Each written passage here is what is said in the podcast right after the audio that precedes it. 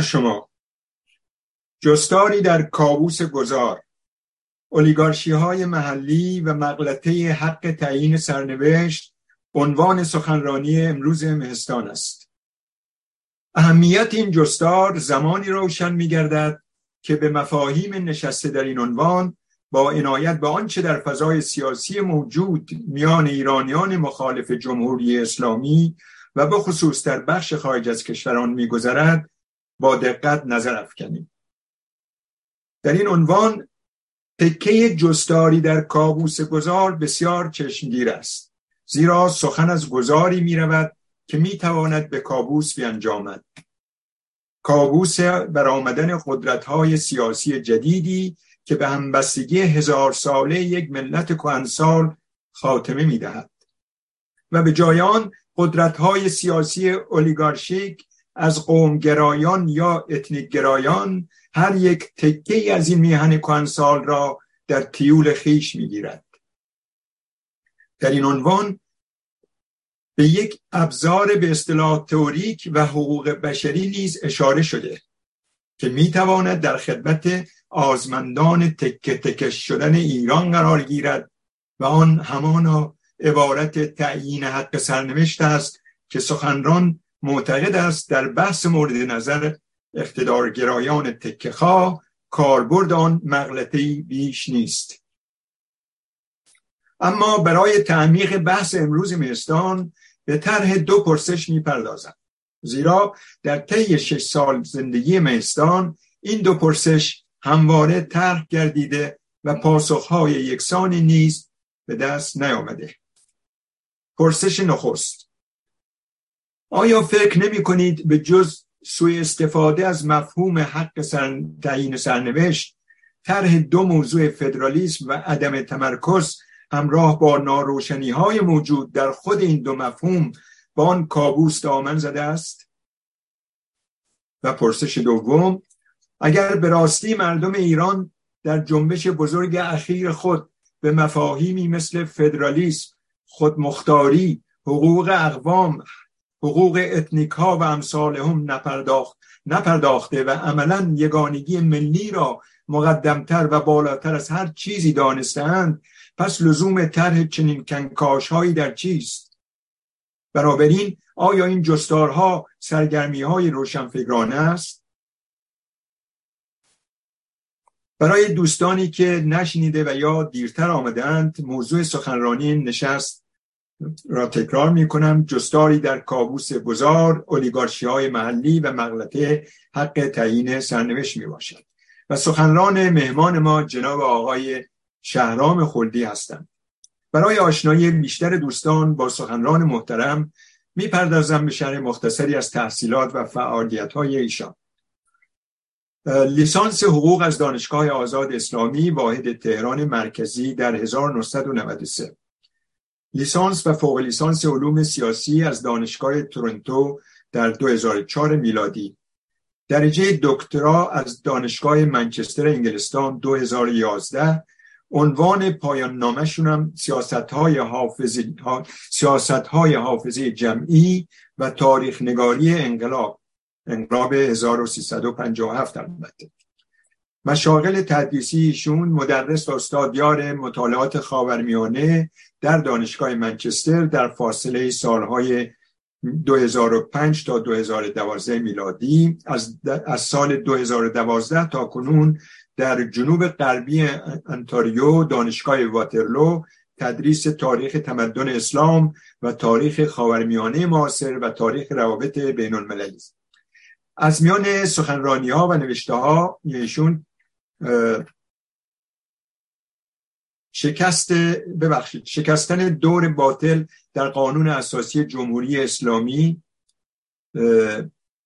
اینجا اوپن دموکراسی اگر درست خوانده باشم در سال 2005 اگر اشتباهی کردم جناب خودی تصحیح خواهند کرد. خاطرات انقلابی و بدگویی از مظلومان همایش دگراندیش, ستیزی و بهای آزاری, آزاری در دانشگاه تورنتو 2012 مبارزه بر سر گذشته به خاطر امروز.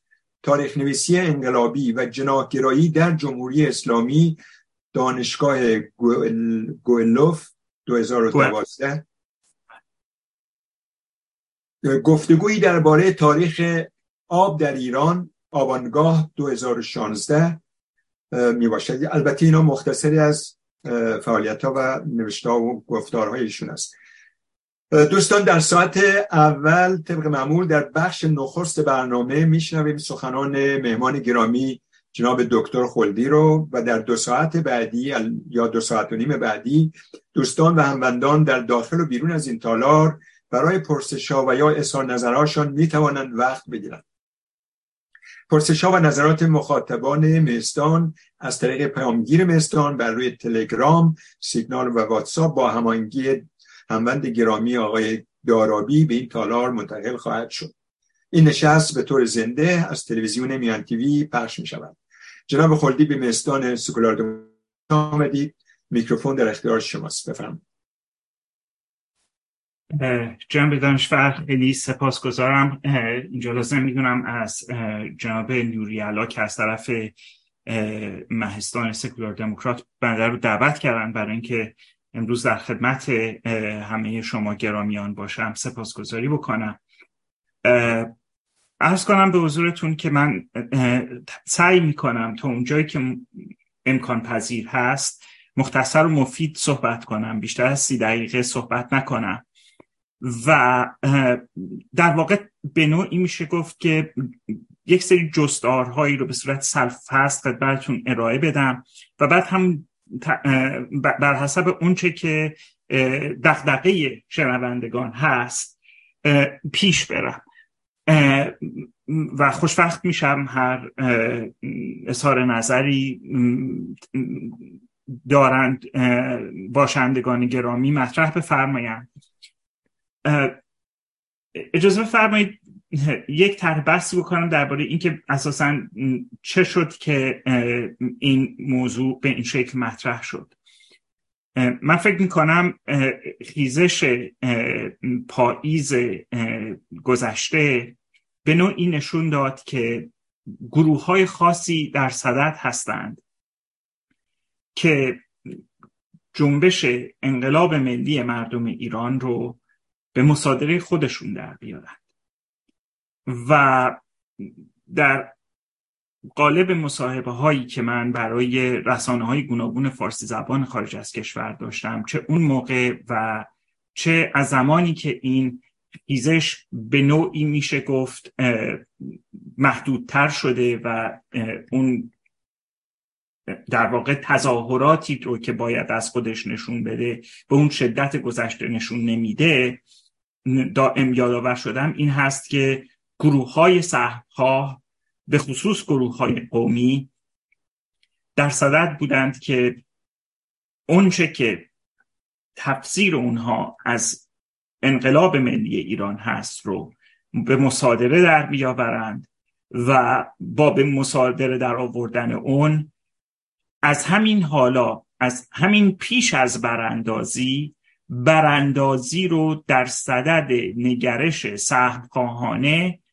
و حاشیه محورانه خودشون مهندسی بکنند تا گذار تا اینکه به شوند اون بتوانند که گذار رو نتیجتا به صورت زنجیره ای مهندسی بکنند انتخابات مجلس مؤسسان رو مهندسی بکنند.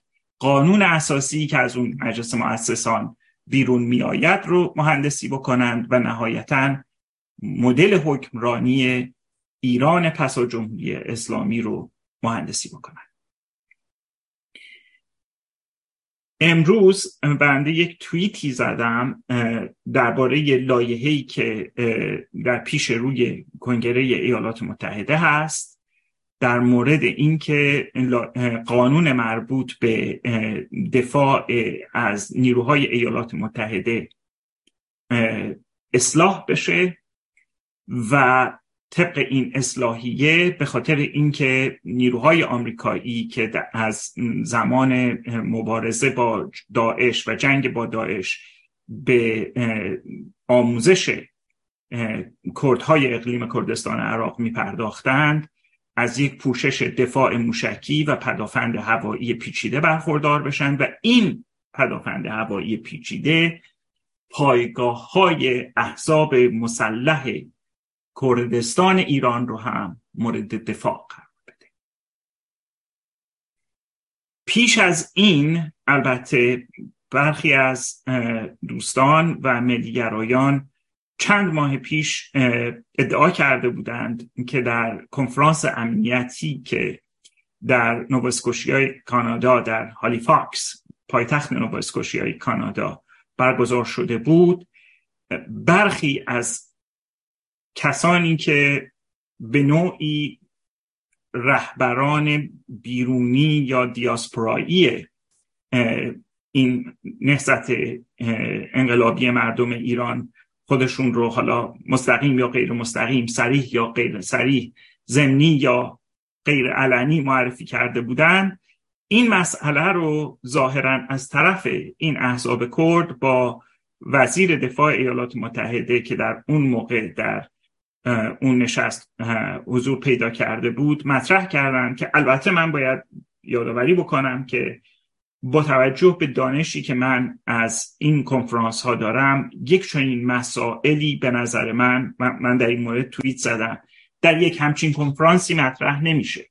حالا ممکنه یک نفر توی اتاق هتلی موقع صبحانه جایی سر میزی یک همچین حرفی رو مطرح کرده باشه که برای مثال داره پاکسازی قومی علیه کردهای ایران صورت می‌گیره یا در شرف انجام هست و دولت ایالات متحده باید اقدام بکنه.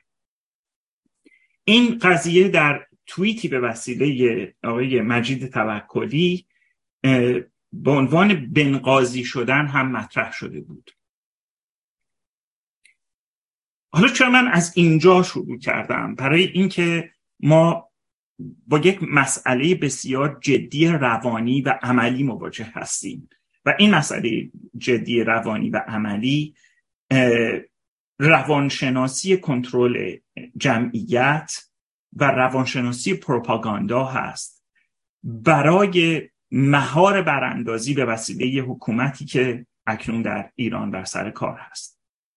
یکی از روش هایی که نظام جمهوری اسلامی به خصوص در چند سال اخیر در یک دهه اخیر حداقل به کار گرفته برای اینکه ذریب براندازی خودش رو تا اونجایی که ممکن هست پایین بیاره و ذریب بقای خودش رو بالا ببره ایجاد وحشت در میان قشر خاکستری در مورد مسئله امنیت و تمامیت ارزی ایران هست. همونجوری که باشندگان محترم و ارجمند مستصر هستند. نظام جمهوری اسلامی بنده دیگه لازم به توضیح واضحات. نمی‌دونم این رو یک نظام ایدئولوژی اولیگارشی تئوکراتیک فاسد هست و اجازه بفرمایید برای خلاصه کردن صحبت همینقدر عرض بکنم که نظام جمهوری اسلامی شکل مدرنی هست از کلیسای کاتولیک قرون وسطا در ایتالیا. با این تفاوت که شما در نظر بگیرید اگر کلیسای کاتولیک در ایتالیا امروز بیاد تمام قدرت رو در دست بگیره و سنای ایتالیا پاپ رو تعیین بکنه و همه سناتورها از همون کالج کاردینال هایی که پاپ رو انتخاب می‌کنن تشکیل بشه و در کنار ارتش مدرن ایتالیا مافیای ایتالیایی مافیای سیسیلی بشه سپاه پاسداران پاپ. این جمهوری اسلامی هست. با, با وصف احترام البته به کلیسای کاتولیک امروز و پاپ فرانسیس. و کسانی که من همیشه این رو یادآوری کردم در صحبت های مختلف و من سال 2006 در یک کنفرانسی حضور پیدا کردم که از طرف وزارت خارجه آمریکا برگزار می شد من اون موقع سال اول دوره دکترین بودم در منچستر و یک نفر از حاضران صحبت کرد درباره اینکه خب این به حال یک نظامی هستش که یک شمایی از دموکراسی درش وجود داره و اینکه احمدی نژاد رئیس جمهور شده احمدی نژاد تازه رئیس جمهور شده بود نشون دهنده این هست که یک شمایی از دموکراسی وجود داره. و من بلافاصله اشاره کردم خب اگر ما بخوایم این رو یک نظام دموکراتیک بدونیم شما باید با این توصیف واتیکان رو هم یک نظام دموکراتیک بدونیم. هیچ, هیچ فرقی نمی‌کنه. علت این که من این مثال واتیکان رو می‌زنم چی هست؟ علتش این هست که این یک نظامی هستش که هویت خودش رو به شیوه فراملی تعریف می‌کنه. ولی از طرف دیگه تظاهرات ریاکارانه ملی رو برای خونسا کردن اعتراض و بالا بردن ذریب بقای خودش در میان جمعیتی که هیچ نسبتی با این هویتگرایی فراملی مذهبی یه رژیم با این هویتگرایی فرام ملی مذهبی رژیم وجود داره ندارند. هیچ نه هیچ نسبتی ندارند خودشون رو ازش بیگانه می‌دونن و چه بسا به صورت منفعل نسبت به اون دشمنی می‌کنند این قشر که به قشر خاکستری معروف شده و من اتفاقا نگاه کردم حالا جناب نوریالا بنده رو تصریح بفرمایند. من به خاطر نمیارم که این اصطلاح قشر خاکستری تا پیش از یک دهه گذشته وجود داشته باشه. خیلی گشتم و نگاه کردم و متوجه شدم که این اصطلاح از نظر فقه و لغت و تاریخ شناسی واژگان و لکسیکوگرافی و اتیمولوژی واقعا اصطلاح جدیدی است. و پرسش که وجود داره که این هستش که منظور ما از این قشر خاکستری کیست؟ منظور ما واقعا از قشر خاکستری به نظر من فقط نباید اون طبقه متوسطی باشه که در این چهار, چهار, سال گذشته به صورت مداوم و پیوسته فقیرتر و فقیرتر شده. بقیده من این قشر خاکستری حتی بخشهایی از اون طبقه ای که به صورت بروکراتیک از این نظام بهره می‌بره و در واقع هم سفره این نظام هست ولی دلش با این نظام نیست رو هم شامل میشه. با این توصیف پرسشی که وجود داره این هست که چرا من در تیتری که گذاشتم صحبت از کابوس گذار کردم.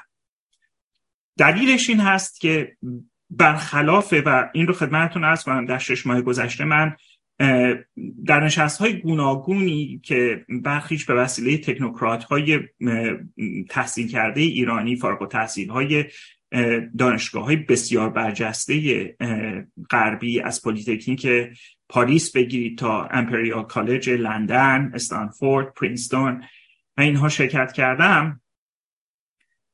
متوجه شدم که دوران شناسی اونها از گذار یک دوران شناسی بسیار کلاسیک و نامطابق با واقعیت های ربع اول قرن 21 هست. به نظر من اگر ما به به خصوص به سیاست هایی که از طرف رژیم های توتالیتر و رژیم های مطلق گرا و اجازه بفرمایید که من اینجا اشاره بکنم. من بسیار مخالفم با به کار بردن اصطلاح توتالیتر برای نظام جمهوری اسلامی. نظام جمهوری اسلامی همونجوری که عرض کردم یک نظام ملاتاریای مدرنه و علت این که من میگم ملاتاریا این هستش که من از کلمه تئوکراسی استفاده نمی کنم چون باز تئوکراسی در چارچوب های خاص خودش قرار می‌گیره. این یک نظامی هستش که نه توتالیتره نه تئوکراتیکه.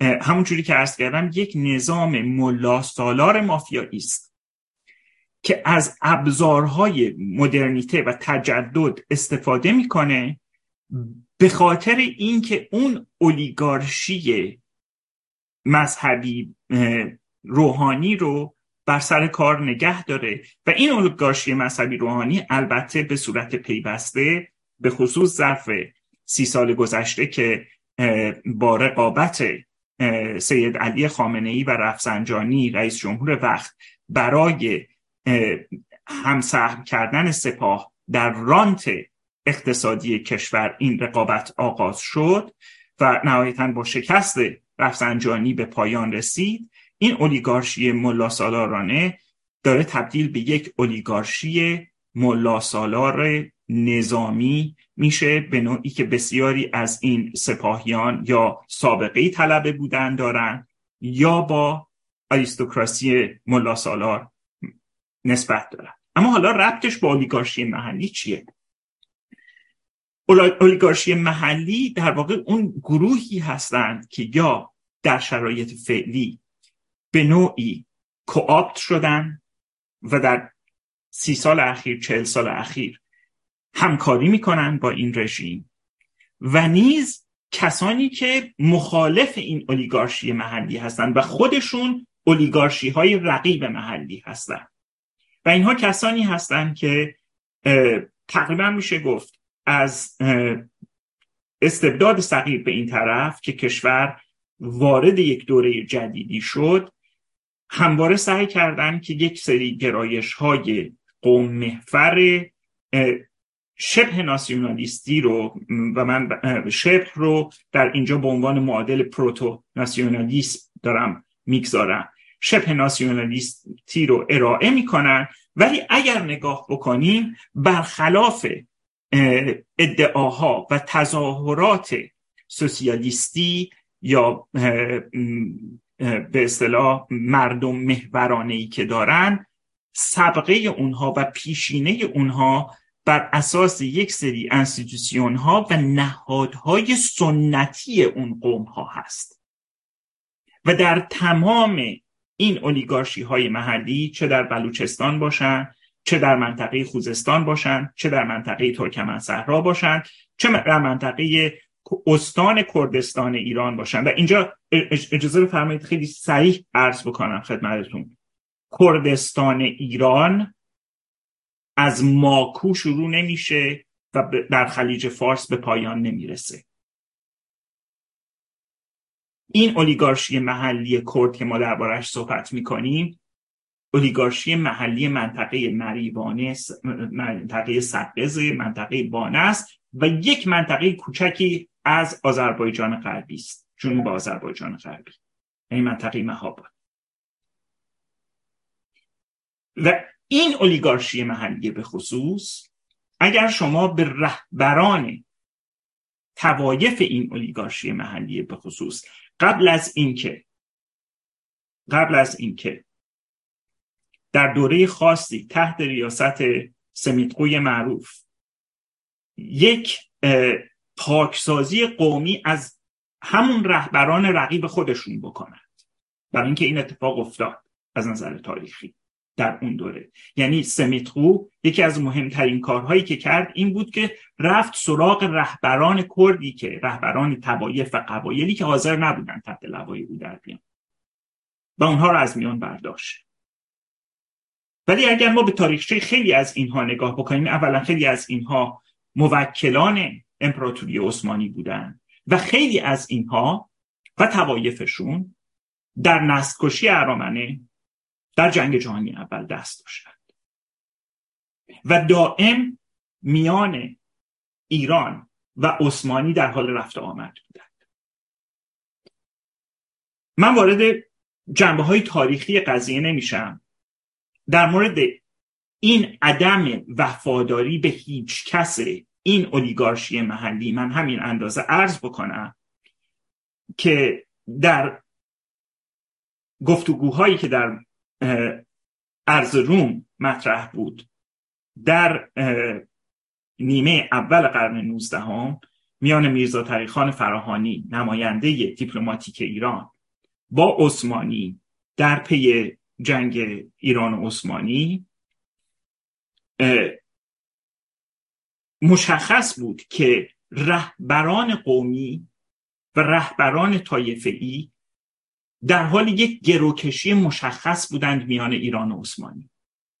و داشتن سعی می‌کردن که از هر کسی که بیشتر می‌تونند باج سبیل بگیرن به اصطلاح قاجاری اون موقع برای اینکه وفاداری خودشون رو به اونها اعلام بکنن و این رو به عنوان توایف سرحددار انجام بدن. و کار به اون جایی می‌رسه که قائم مقام فراهانی در مورد یکی از بزرگترین و مسلحترین این توایف یعنی ایلات بابان به میرزا تقیخان فراهانی چنین نویسه. وقتی که عثمانی ها ادعا می‌کنن که ما انقدر مثلا پول می‌گیریم میدیم به اینها و اینها مثلا اسبشون رو تهیه می‌کنیم فلان و بیسار چنین می نویسه قائم مقام به میرزا تقیخان که به عثمانی ها بگویند که, ای، که از آفتاب تابون روشنتر است که ایلات بابون از نوکران قدیم این دولت قدیمند. بنابراین این گروکشی اولیگارشی محلی یک امر سنتی است که اینها صدها سال هست که پیرویش می‌کنند. من وارد تاریخچه رابطه توایف کرد با دولت خارسب شاهی و شیوهی که جلال الدین خارسب شاه سعی کرد اونها رو متحد بکنه علیه مغولان و اینها نمیشن ولی منظور من از این قضیه این هست که به شما نشون بدم. اولا برخلاف اونچه که اولیگارشی های حزبی فرق مختلف کرد ادعا می کنند هویت کردها تا انقلاب سفید دست کم همواره یک هویت ایلی بوده. و اونچه که در واقع حداقل در منطقه کردستان تا حدود خیلی زیادی دچار شکست کرد. این هویت محلی رو دقیقا اصلاحات ارزی انقلاب سفید بود. اما نکته که در واقع میشه گفت به صورت پیشینی این رو تحت تاثیر قرار داد شکست جمهوری مهاباد در پی قرارداد قوام ساتچیکوف و عقب نشینی اتحاد جماهیر شوروی از ایران و من اینجا از نظر تاریخی عرض بکنم با وصف احترام به قوام السلطنه آرتش کماکان دستورش رو از شخص محمد رضا شاه پهلوی می‌گرفت در اون موقع. و با توجه به اعمال نفوذی که بعدا دربار و شخص بالا حضرت اشرف و دیگران کردن در اینکه همون مجلسی که قوام السلطنه با حزب دموکراتش اکثریت رو به دست آورده بود بعدا قوام السلطنه رو عملا سرنگون کرد. به نظر من یکی از باز چیزهایی که دست کم گرفته میشه از نظر تاریخی در مورد رابطه میان آرتش و فرماندهی کل قوا به وسیله مقام شاه مشروطه عدم تعلل محمد رضا شاه پهلوی در موافقتش علا رقم تردیدهایی که نسبت به تیمسار رزمارا داشت برای فرستادن نیروی نظامی به اون منطقه و اینکه خودش اونها رو نهایتا همراهی بکنه بود و این زمین ساز این شد که نهایتا این اولیگارشی از اون شکل طایفه‌ای و در واقع محلی به یک اولیگارشی حزبی تبدیل بشه. و این رو هم عرض بکنم. با توجه به تواریخی در مورد قاضی محمد و دیگران وجود داره باز باید این رو اشاره بکنم. شیوه مصادره زمین ها در این نظام سوسیالیستی قاضی محمد و دیگران کاملا هدفگیری شده بود و توایف و زمیندارانی که اونها نسبتی نداشتند رو هدف می گرفتن. بنابراین همچین سوسیالیسم ایدئولوژیک مشخصی هم نبود. بیشتر باز همون سیستم گروکشی طایفه ای بود که وجود داشته حالا چرا ما داریم روی مسئله کردستان تکیه می‌کنیم؟ علتش این هستش که در این شورای همبستگی یکی از فرزندان سلسله های سیاسی کردستان که در دولت قاضی محمد پدرانشون بودند نقش مهمی بازی کرد. آقای عبدالله محتدی و بر اساس دانشی که ما امروز درباره این منشور همبستگی داریم و من فکر می‌کنم باشندگانی که این صحبت بنده رو ملاحظه میفرمایند مسلسل هستند که من در مورد این منشور همبستگی یک مناظره بسیار داغ و تندی با آقای دکتر آلان توفیقی در حضور جناب فرداد فرحزاد در ایران اینترنشنال داشتیم. درست دو سه روز بعد از اینکه اون فستیوال رفت میفرمایید فستیوال یا هر چی که می‌خوایم اسمشو بگذاریم هم بستگی در تورنتوی آنتاریوی کانادا برگزار شد. من دارم از اون زمانی که عرض کردم فراتر میرم. پس باز میگردم به مسئله گذار. به نظر من اتفاقی که در مورد و این مسئله کماکان وجود داره. در مورد فروپاشی همبستگی در سطح حالا سلبریتی می‌خوایم اسمش رو بگذاریم رهبری اسمش رو می‌خوایم بگذاریم گروه می‌خوایم نامش رو بگذاریم. کسانی که فعالیت کردند و اون منشور رو ریختند پیش ریختند به خاطر این اتفاق افتاد که با مسئله کابوس گذار و تأثیری که می‌تونه روی در واقع بی انگیزه کردن قشر خاکستری بگذاره تاثیر منفی که می‌تونه روش بگذاره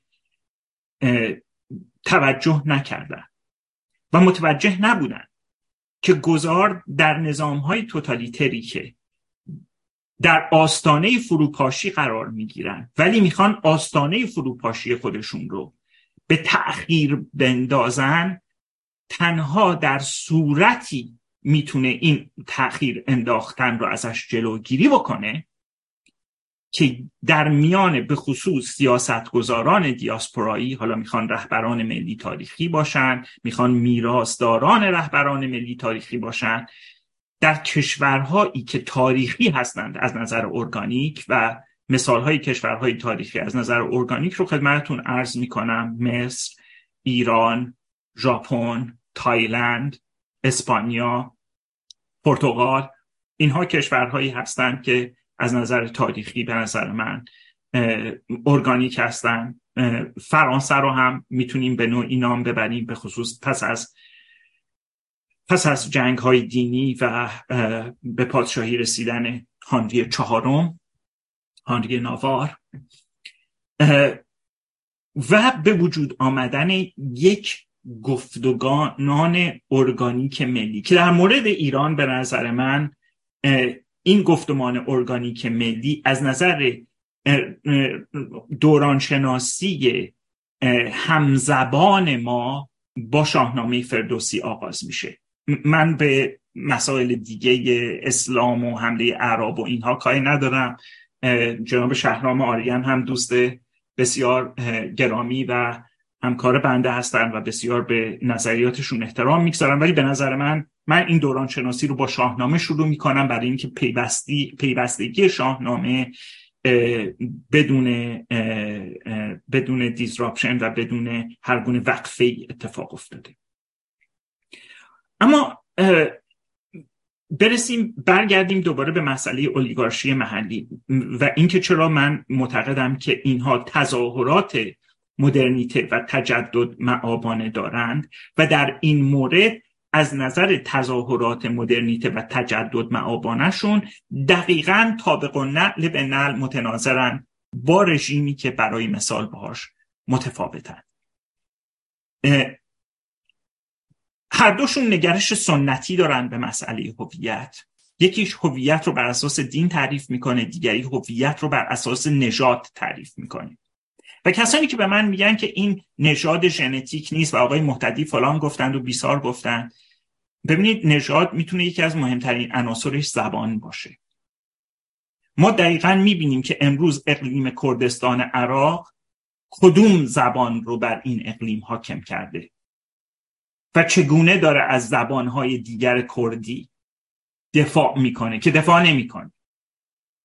یعنی اونچه که اونها ایرانیان رو بهش متهم می‌کنن که دارن ما رو آسیمیله می‌کنن خود اونها دارن یک زبان دیگر رو بر اساس یک پروژه ناسیونالیستی مطلق گرایانه حاکم می‌کنن و زبانهای دیگر رو تبدیل می‌کنن به اشیایی که به موزه زبانشناسی تعلق دارن. این قضیه در بلوچستان به این شکل اتفاق نیفتاده به خاطر اینکه بلوچ ها بنا به دلایل مختلف تاریخی اقتصادی و استراتژیکی و جغرافیایی هرگز نه به ثروتمندی کردها بودن نه به دانشوری کردها بودن. و اگر قرار باشه که صحبت از نوعی تبعیض جغرافیایی وجود داشته باشه و این من رو به مسئله تبعیض سیستماتیک میرسونه بلوچ ها نسبت بهش بیشتر ادعا دارن. اما مسئله دومی که این کردها اولیگارشی کرد رهبری کرد مطرح می‌کنه تبعیض سیستماتیکه و ادعای وجود تبعیض سیستماتیکه. در صورتی که براش هیچ سندی در واقع ارائه نمی‌کنه. که هیچ یک از دولت‌های مدرن ایران به صورت سیستماتیک در صدد بودن که هویت اونها یا زبان اونها رو از بین ببرن. و منظور ما از سیستماتیک دقیقا همون رفتاری هست که رژیم های که مرتکب پاکسازی قومی میشن این کار رو می‌کنن. مثل نظام ترکیه. اسنادش هم وجود داره. حالا من نمی‌دونم یک همچین نظامی چجوری قرار وارد اتحادیه اروپا بشه. ولی این نظامی هستش که به صورت سیستماتیک در صدد و اسنادش وجود داره. در صدد از میان بردن زبان کردی بوده. در صورتی که ما یه همچین چیزی رو در مورد کردهای ایران در مورد هیچ قوم دیگری در ایران نداریم که دولت مرکزی تمام تمرکز خودش رو بگذاره برای اینکه زبانهای قومی رو زبانهای محلی رو نابود بکنه. معماری حافظه جمعی نکته مشترک دیگری است که میان هم اولیگارشی محلی و هم رژیم فعلی وجود داره. هر در صدد فرو کاهیدن تاریخ ایران به یک روایت مشخص هستند. در صورتی که دولت‌های ملی ایران حتی در اوج سلطنت محمد رضا شاه پهلوی من رو عرض کنم خدمتتون من برای تنظیم رسالم با آقای دکتر شجاع الدین شفا مصاحبه کردم حالا متاسفانه ایشون حاضر نشدن درباره برخی مسائل اون موقع صحبت بکنن و ما بدبختانه شوربختانه فرصت دیدار دوباره به همون دست نداد.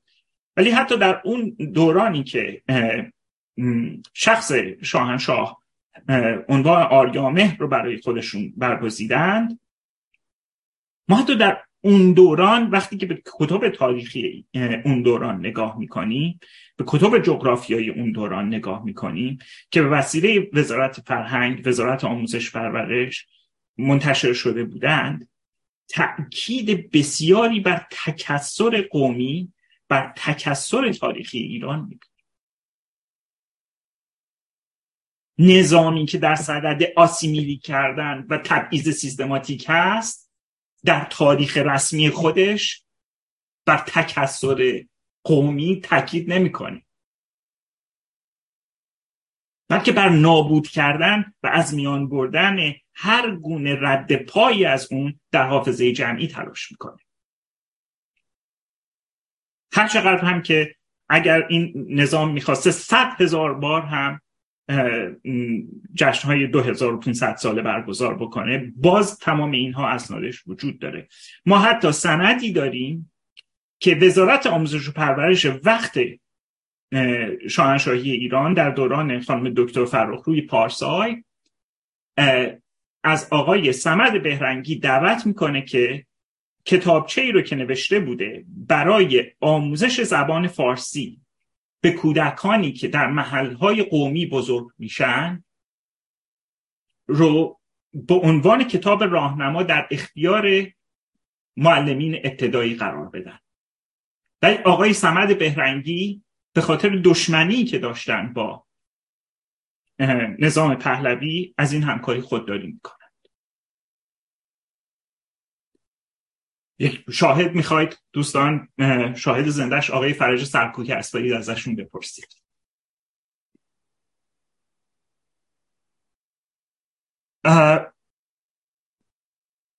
من فکر می‌کنم تمام اون سرفست هایی که لازم بوده مطرح کردم غیر از مغلطه حق تعیین سرنوشت. این اصطلاح پرسوی تفاهم و به زبان فارسی ببینید من همیشه پدر بزرگ مادرین اینها محله سنگرج تهرون بودند. می‌گفتن شما وقتی می‌دونید نفر تهرونی نیست که میگه من اهل تهرانم.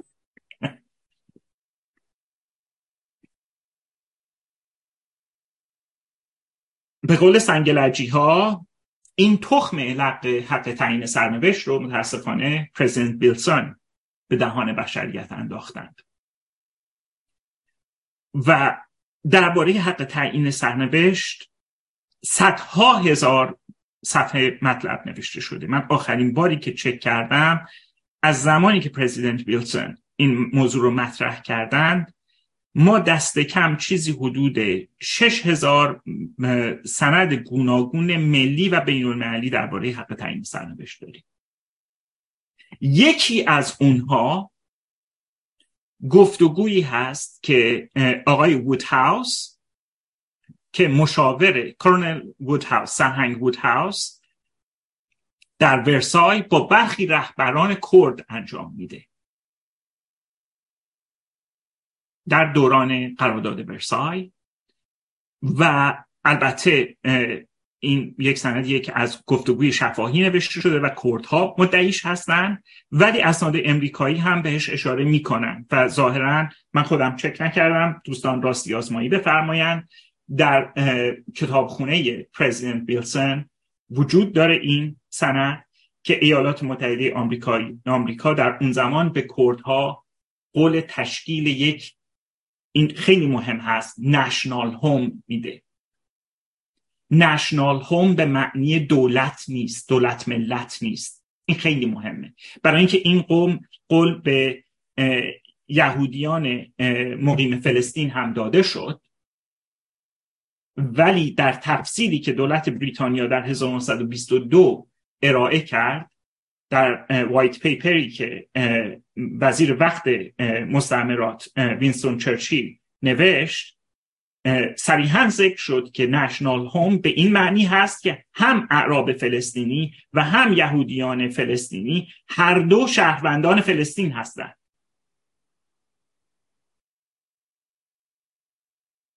این رو پس داشته باشید. بنابراین مسئله حق تعیین سرنوشت که این همه بهش اشاره میشه جنبه های گوناگون داره. حق تعیین سرنوشت لزوما به معنی استقلال در چارچوب یک دولت ملت نیست. و بعد یک نکته دیگه ای که وجود داره ریاکاری تاریخی و ریاکاری حقوقی در چارچوب سلسله های سنتی اداره کننده این احزاب کرد هست. به این معنی هست که از طرفی اونها در چارت هاشون و منشورهاشون و منشورهای حزبیشون دارای نوستالژی هستن درباره جمهوری که یا پاکسازی کننده نژادی مثل سمیتقو یا جمهوری مثل جمهوری مهابات که تحت یک دولت استالینیستی سر کار اومد. یک نوستالژی بسیار در حد بهره طویل دارند توی اینها و بعد از طرف دیگه می‌خوان از طریق اسب تروهای خودمختاری نهایتا به استقلال دست پیدا بکنن. به این معنی که خودمختاری که خواهانش هستند طبق اسنادی که خودشون دارند. خواهان این هست که منطقه خودمختارشون دارای کنسولگری خارج از کشور باشه. به طور کامل بر آموزش پرورش مسلط باشه که به این معنی هستش که تاریخ های قوم محور ناسیونالیستی مخالف همبستگی ملی منتشر بکنه و اون رو درس بده. زبان تدریس زبان میانجی نباشه که زبان اون محل باشه یا زبان اون قوم باشه و تازه بدون احترام به تکسر زبانی که در اون محل وجود داره. و در مرحله نهایی داشتن نیروی انتظامی و نظامی مستقل از نیروی ملی در اون منطقه و بالاخره از همه مهمتر شاید از نظر اقتصادی داشتن یک بانک مرکزی در اون منطقه. پس هر کدوم از اینها رو من این سرپست ها رو باز کردم.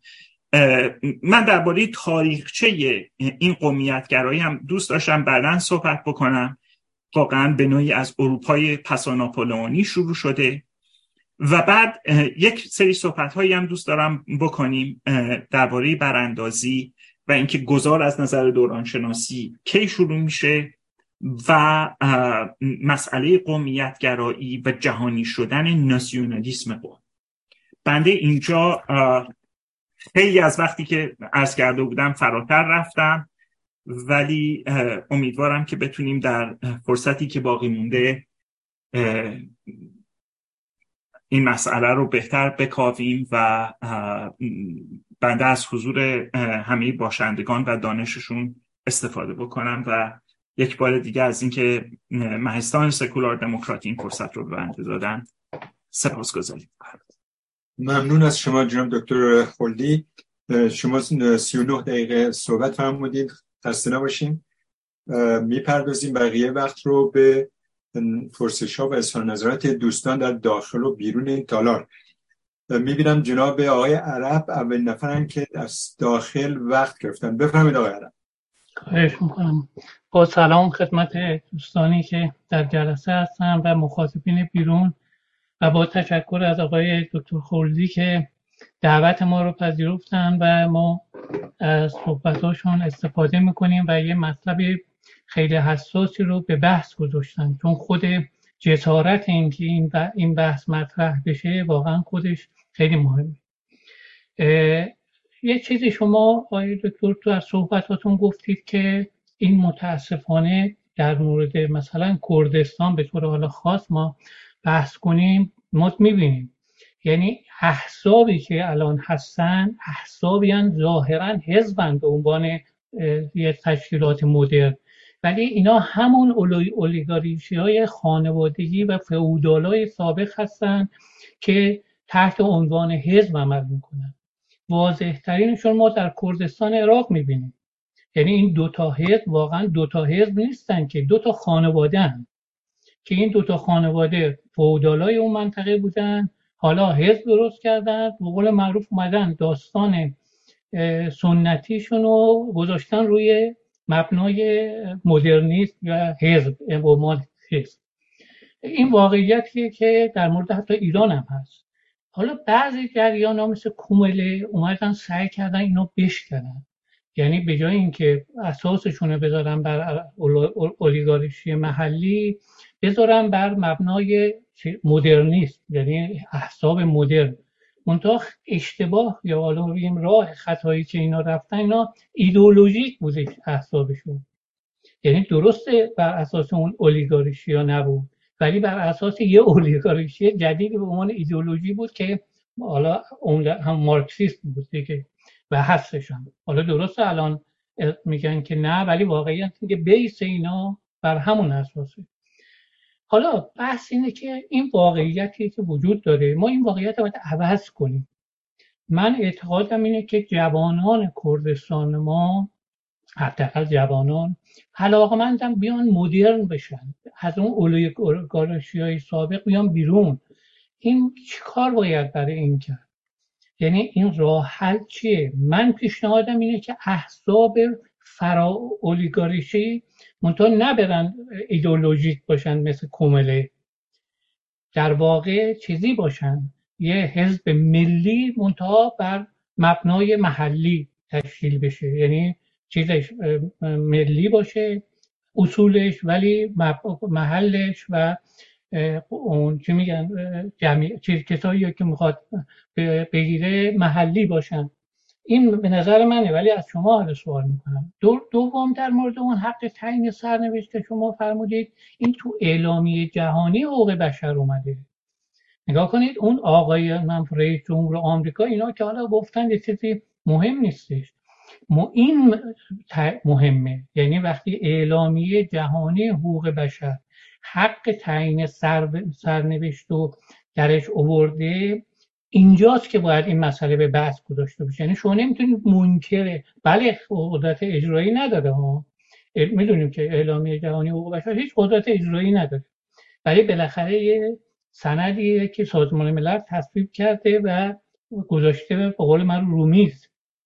به این جد با اون باید به نظر من اونو رفت تعریف کرد. یعنی باید بریم ما سازمان ملل بگیم آقا اینو باید تعریف بشه. اینکه تو میگی حق تعیین سرنوشت. بله منم به عنوان یه آدم تو شهری که زندگی می‌کنم برای خودم حق تعیین سرنوشت دارم دیگه. این اگه این لغت رو بخوایم بخوایم گسترشش بدیم. این باید روشن بشه. چون این شریه که تو به وجود آوردی و تو بعضی جاها می‌تونه در واقع باعث مشکلاتی بشه که شدن. چون همه اینا استناد می‌کنن به اون اعلامیه حقوق بشر. برای به اینجا من خواهش می‌کنم این دو مسئله رو هم بحث اول و احزاب به اصطلاح مدرن محلی و بعدم نگاه کنید شما واقعیت رو بپرسید ما می‌دونیم کردستان و سیستان بلوچستان عقب مانده ترین استانهای ایران هستن. از نظر صنعتی از نظر مدرنیسم از نظر هر چیزی که ما به عنوان به اصطلاح آن چهره های مدرنیت بخوام بشناسیم چند تا کارخونه تو کردستان؟ هست نه الان از قبل از زمان حکومت پهلوی تا حالا. چند تا کارخونه توی سیستان بلوچستان؟ هست البته بعضی عقیده دارن که خب اون اصلا اونجاها نمیشه کارخونه زد. چون من اگه این دوستان بلوچ صحبت می‌کردم مثال می‌زد اون چیز ایران شهر رو دیگه که می‌دونید یه کارخونه پارچه بافی رفتن توش زدن. و اون کارخونه آخرش مجبور شدن کارگراش بدن از جای دیگه بیارن. چرا؟ برای اینکه اونجا به قول خودشون تجارت سنتی به قول دولت ها قاچاق که اونا اصلا معتقد نیستن این قاچاق. میان تجارت سنتی این. و دارن انجام میدن و سودشون و درآمدشون خیلی بیشتر از اینکه بخوان برن کارگر بشن تو کارخونه مثلا بافت ایران شهر مثلا اون پارچه بافی ایران شهر. یعنی منظورم اینه که این واقعیت هم ما باید در نظر بگیریم در تاریخ این مناطق و این خودش کمک کرده به این احسابی که متاسفانه سعی دارن اون تفرقه رو در یه ملت واحد ایران که هزاران سال به سابقه و تجربه یه ملت بودن و داره رو خدشه ایجاد خیلی ممنون میشم و اینا رو توضیح بفرمایید. دست شما درد نکنید بفرمایید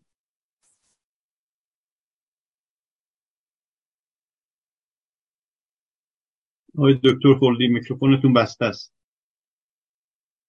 بله من به احترام جناب عرب میکروفونم خاموش کردم بنده رو عرب بفهم ببینید قربان شما سه تا مسئله رو مطرح کردید. اینکه مسئله آخرش مسئله توسعه پایدار هست. و من می‌خوام اینجا یک چیز خیلی مناقش انگیزی رو عرض بکنم که این مطمئنم منجر به بحث های گوناگونی خواهد شد. متاسفانه یک چیزی که به غلط در میانه خیلی ها وجود داره. من اینو در بین یعنی در واقع اینجا هستش که ما اختلاف رو به اصطلاح میان علما می‌بینیم. اولا که مسئله توسعه در ایران یک مسئله هست که من الان سالهاست دارم روی یک چیزی علت این که از من هنوز کتابی در نیامده. این هستش که یکی از بدبختی های من این هستش که دوست دارم تا اونجایی که میشه جامع و مانع کارم رو انجام بدم. و البته برخلاف آقای دکتر میلانی که توانایی اینو دارن که ده هزار تا داکیومنت رو از آرشیو ایالات متحده یک تنه توی این چهل سال گذشته بررسی بکنن. من مثل ایشون چون, چون این توانایی ندارم متاسفانه. حالا نمی‌دونم شاید ChatGPT و artificial intelligence تنها بتونه یک همچین رقابتی بکنه. نه ایشون تیم دارن آقای دکتر یه تیمی دارن برای نه خیلی قربان اجازه بفرمایید من صحبتم تموم بکنم. من می‌دونم ایشون تیم دارن ولی ایشون هرگز نگفتن که من تیم دارم. عنایت میفرمایید. و وقتی که موضوع این هست وقتی که شما کار آکادمیک می‌کنید باید شفاف باشید. وقتی که یک نفری که یک ناسیونی من این آقا رو دیدم در کالیفرنیا. یک ناسیونالیست آذربایجانی طرفدار حکومت پیشوری است. یکی از کسانی که برای ایشون کار می‌کنه. وقت تفسیری که این شخص از اون document National Archive ارائه میده چه تفسیری هست؟ خلاصه نویسی که می‌کنه چه تفسیری هست؟ کار هر بز نیست خرمن کوفتن اگر کار هر بز خرمن کوفتن بود که لازم نبودش که ما کار تخصصی بکنیم در این گونه موارد. ببینید قربان مسئله توسعه در ایران یک مسئله پیچیده است و من این سرفرازی رو داشتم که با آقای دکتر عبدالمجید مجیدی دکتر اعتماد دیگران مصاحبه بکنم. هر کدومشون 8 ساعت 9 ساعت و عرض بکنم توی این بحث توسعه من کسانی مثل حتی احمد احرار رو هم قرار میدم. اگر می‌خوایم وارد بحث توسعه بشیم متاسفانه از نظر تاریخی این ثابت شده. توسعه همواره جایی موفق شده که از اصول دموکراتیک لزوما پیروی نکرده. شما اگر به فرانسه ناپولون سوم نگاه بکنید می‌بینید که یک توسعه آمرانه صورت گرفته و تمام کسانی که در جمهوری سوم سر کار اومدن این رو اشاره می‌کنن که ما روی شونه های ناپولون سوم ایستادیم. این از فرانسهش. در مورد حق تعیین سرنوشت مسئله حق تعیین سرنوشت در حقوق عرف بین وجود داره و من بسیار خوشبختم شما به این موضوع اشاره فرمودید. مسئله حق تعیین سرنوشت رو بریتانیایی ها در مورد انقلاب استقلال خواهانه یونان مطرح کردن علیه عثمانی و این به دهه 1820 برمیگرده و کنشگری که افرادی مانند لورد بایرن انجام دادن. قضیه ادامه پیدا کرد. مبنای این قرار گرفت که بعدن که قیام هایی در بلغارستان و قیام دهقانان سر در بوسنی که اتفاق افتاد اونها هم دقیقا از همین به این استناد کردن. حالا چه؟ اعلامیه حقوق بشری وجود داشته باشه یا نداشته باشه؟ چه کنوانسیون حقوق مدنی و سیاسی وجود داشته باشه یا نداشته باشه؟ که نداشت در قرن 19 هم و راه دور نریم. یک نمونه دیگه که من می‌تونم خدمتون عرض بکنم بلژیک هست. بلژیک در همون دهه 1830 که فرانسوی زبون ها و هلندی زبان های بلژیک متحد شدن علیه پادشاه هلند قیام کردن و تقاضای برسمیت شدن شناخته شدن حق تعیین سرنوشتشون رو از کنسرت اروپایی وقت کردند. بنابراین مسئله حق تعیین سرنوشت اگر ما به مسئله حقوق عرف حقوق بین الملل نگاه بکنیم که عرف حقوق بین الملل به همون اندازه که حقوق بین الملل کنوانسیونل الزام آور هست الزام آوره. به اون هم نگاه می‌کنیم. این مانداهایی که یا دولت های تحت الحمایه‌ای که تحت نظارت جامعه ملل به وجود اومدن و من به تحت الحمایه های کلاس آ دارم اشاره می‌کنم نه کلاس ب نه کلاس س یعنی عراق اردن خود فلسطین سوریه. مسئله مسئله حق تعیین سرنوشت بود در موردشون. یک مشکلی که ما داریم این هستش که بعضی از همکاران چپ ما که اینها استالینیست های توی کمدی هستند به نظر من به خصوص در دوران جنگ سرد اومدن و این مسئله خلق ها رو علم کردن در چارچوب مسئله حق تعیین سرنوشت. و شما اگر ملاحظه بفرمایید تمامی احزاب چپ ایران از بعد از جنگ جهانی دوم به این طرف از این گفتمان خلقها استفاده می‌کنن. و در باغ سبز نشون میدن. و متحدان این اولیگارشی محلی هستن. حالا من دوست ندارم که به چپ ها مثل به اصطلاح چیز حمله کنم چون بالاخره عناصر انقلاب سفید عناصر چپی هستن همشون در پایان قضیه. ولی حالا وارد مسئله این مسئله به این شکل نمیشم من. نکته دوم که فرمودید خب این, این, این مسئله حق تعیین سرنوشت. اون مسئله تو سرم من مطرح کردم و اینکه ببینید من سفری داشتم به فرانسه اخیرا. واقعا در اجازه بدید مسئله این هم به حق تعیین سرنوشت مربوط میشه هم به مسئله توسعه مربوط میشه. توی کشوری که کشور تاریخی هست مثل فرانسه و هویت تاریخیش به قبل از انقلاب فرانسه برمیگرده. من با این داستان هایی که من مشکل دارم مشکل دارم مشکل بسیار هم دارم. برای اینکه بسیاری این ناسیونالیسم فرانسوی رو بر اساس این مسئله انقلاب فرانسه و مانند اون صحبت می‌کنن و به نظر من تحت تاثیر پروپاگاندای ناپولئونی قرار دارن. نه اگر ما نگاه بکنیم من اسنادش رو در جنوب فرانسه دیدم. وقتی که به خصوص قیام های محلی فرانسه علیه دولت مرکزی رو بررسی کردم خیلی از این قیام های محلی برای بازگرداندن فرانسه به فرانسه سلطنتی ولی محور در واقع محلی محور بودن که این برمیگرده به قیام ژیروندن ها که در تمام فرانسه پخش بودن. این اصلا وقتی مسئله حق تعیین سرنوشت رو مطرح می‌کنیم و مسئله اداره محلی رو مطرح می‌کنیم حتی توی کشوری که تاریخ مدرن داره و یک هویت ملی مشخصی از پیش از انقلاب فرانسه داره. از پیش از انقلاب فرانسه یک هویت ملی مشخصی داره. و فراموش نکنیم ناپولئون از مخترعان پروپاگاندا به مفهوم مدرن کلمه است. هرچند که طبق مطالعه‌ای که من کردم بسیار از کلمه ایدئولوژی متنفر بوده. حالا اینم خیلی عجیبه. ما در جاهای مختلف فرانسه می‌بینیم که اصلا سوالی که وجود داشته هم اون موقع هم امروز. مخالف این بودن که خط آهن کشیده بشه به خیلی جاها. مخالف صنعتی شدن بودن. ولی بسیار آدم های متجددی بودن.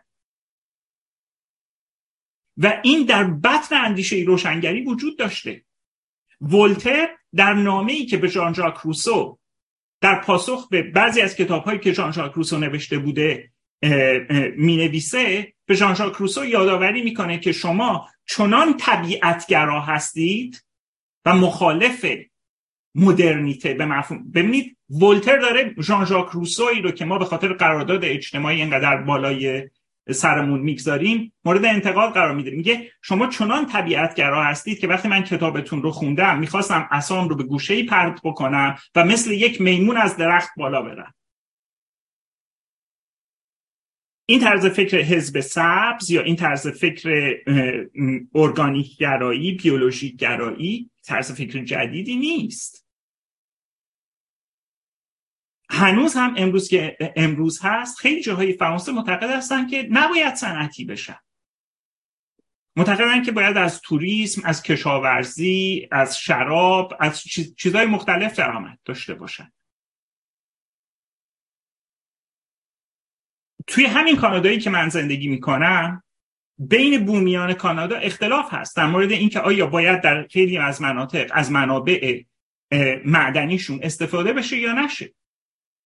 و اینها آدم های بسیار متجددی هستند می‌خوان که هویت بومیشون به شکل مدرن حفظ بشه و توسعه پیدا بکنه و معتقد نیستن که ببینید صنعتی شدن رو برابر با مدرنیته قرار نمیدن. مدرنیته رو یک امر در واقع احترام به کرامت انسانی حقوق دموکراتیک حقوق بشر و مانند اون می‌دونن. مسئله که وجود داره توزیع ثروت هست در درجه اول نه لزوما توسعه کور.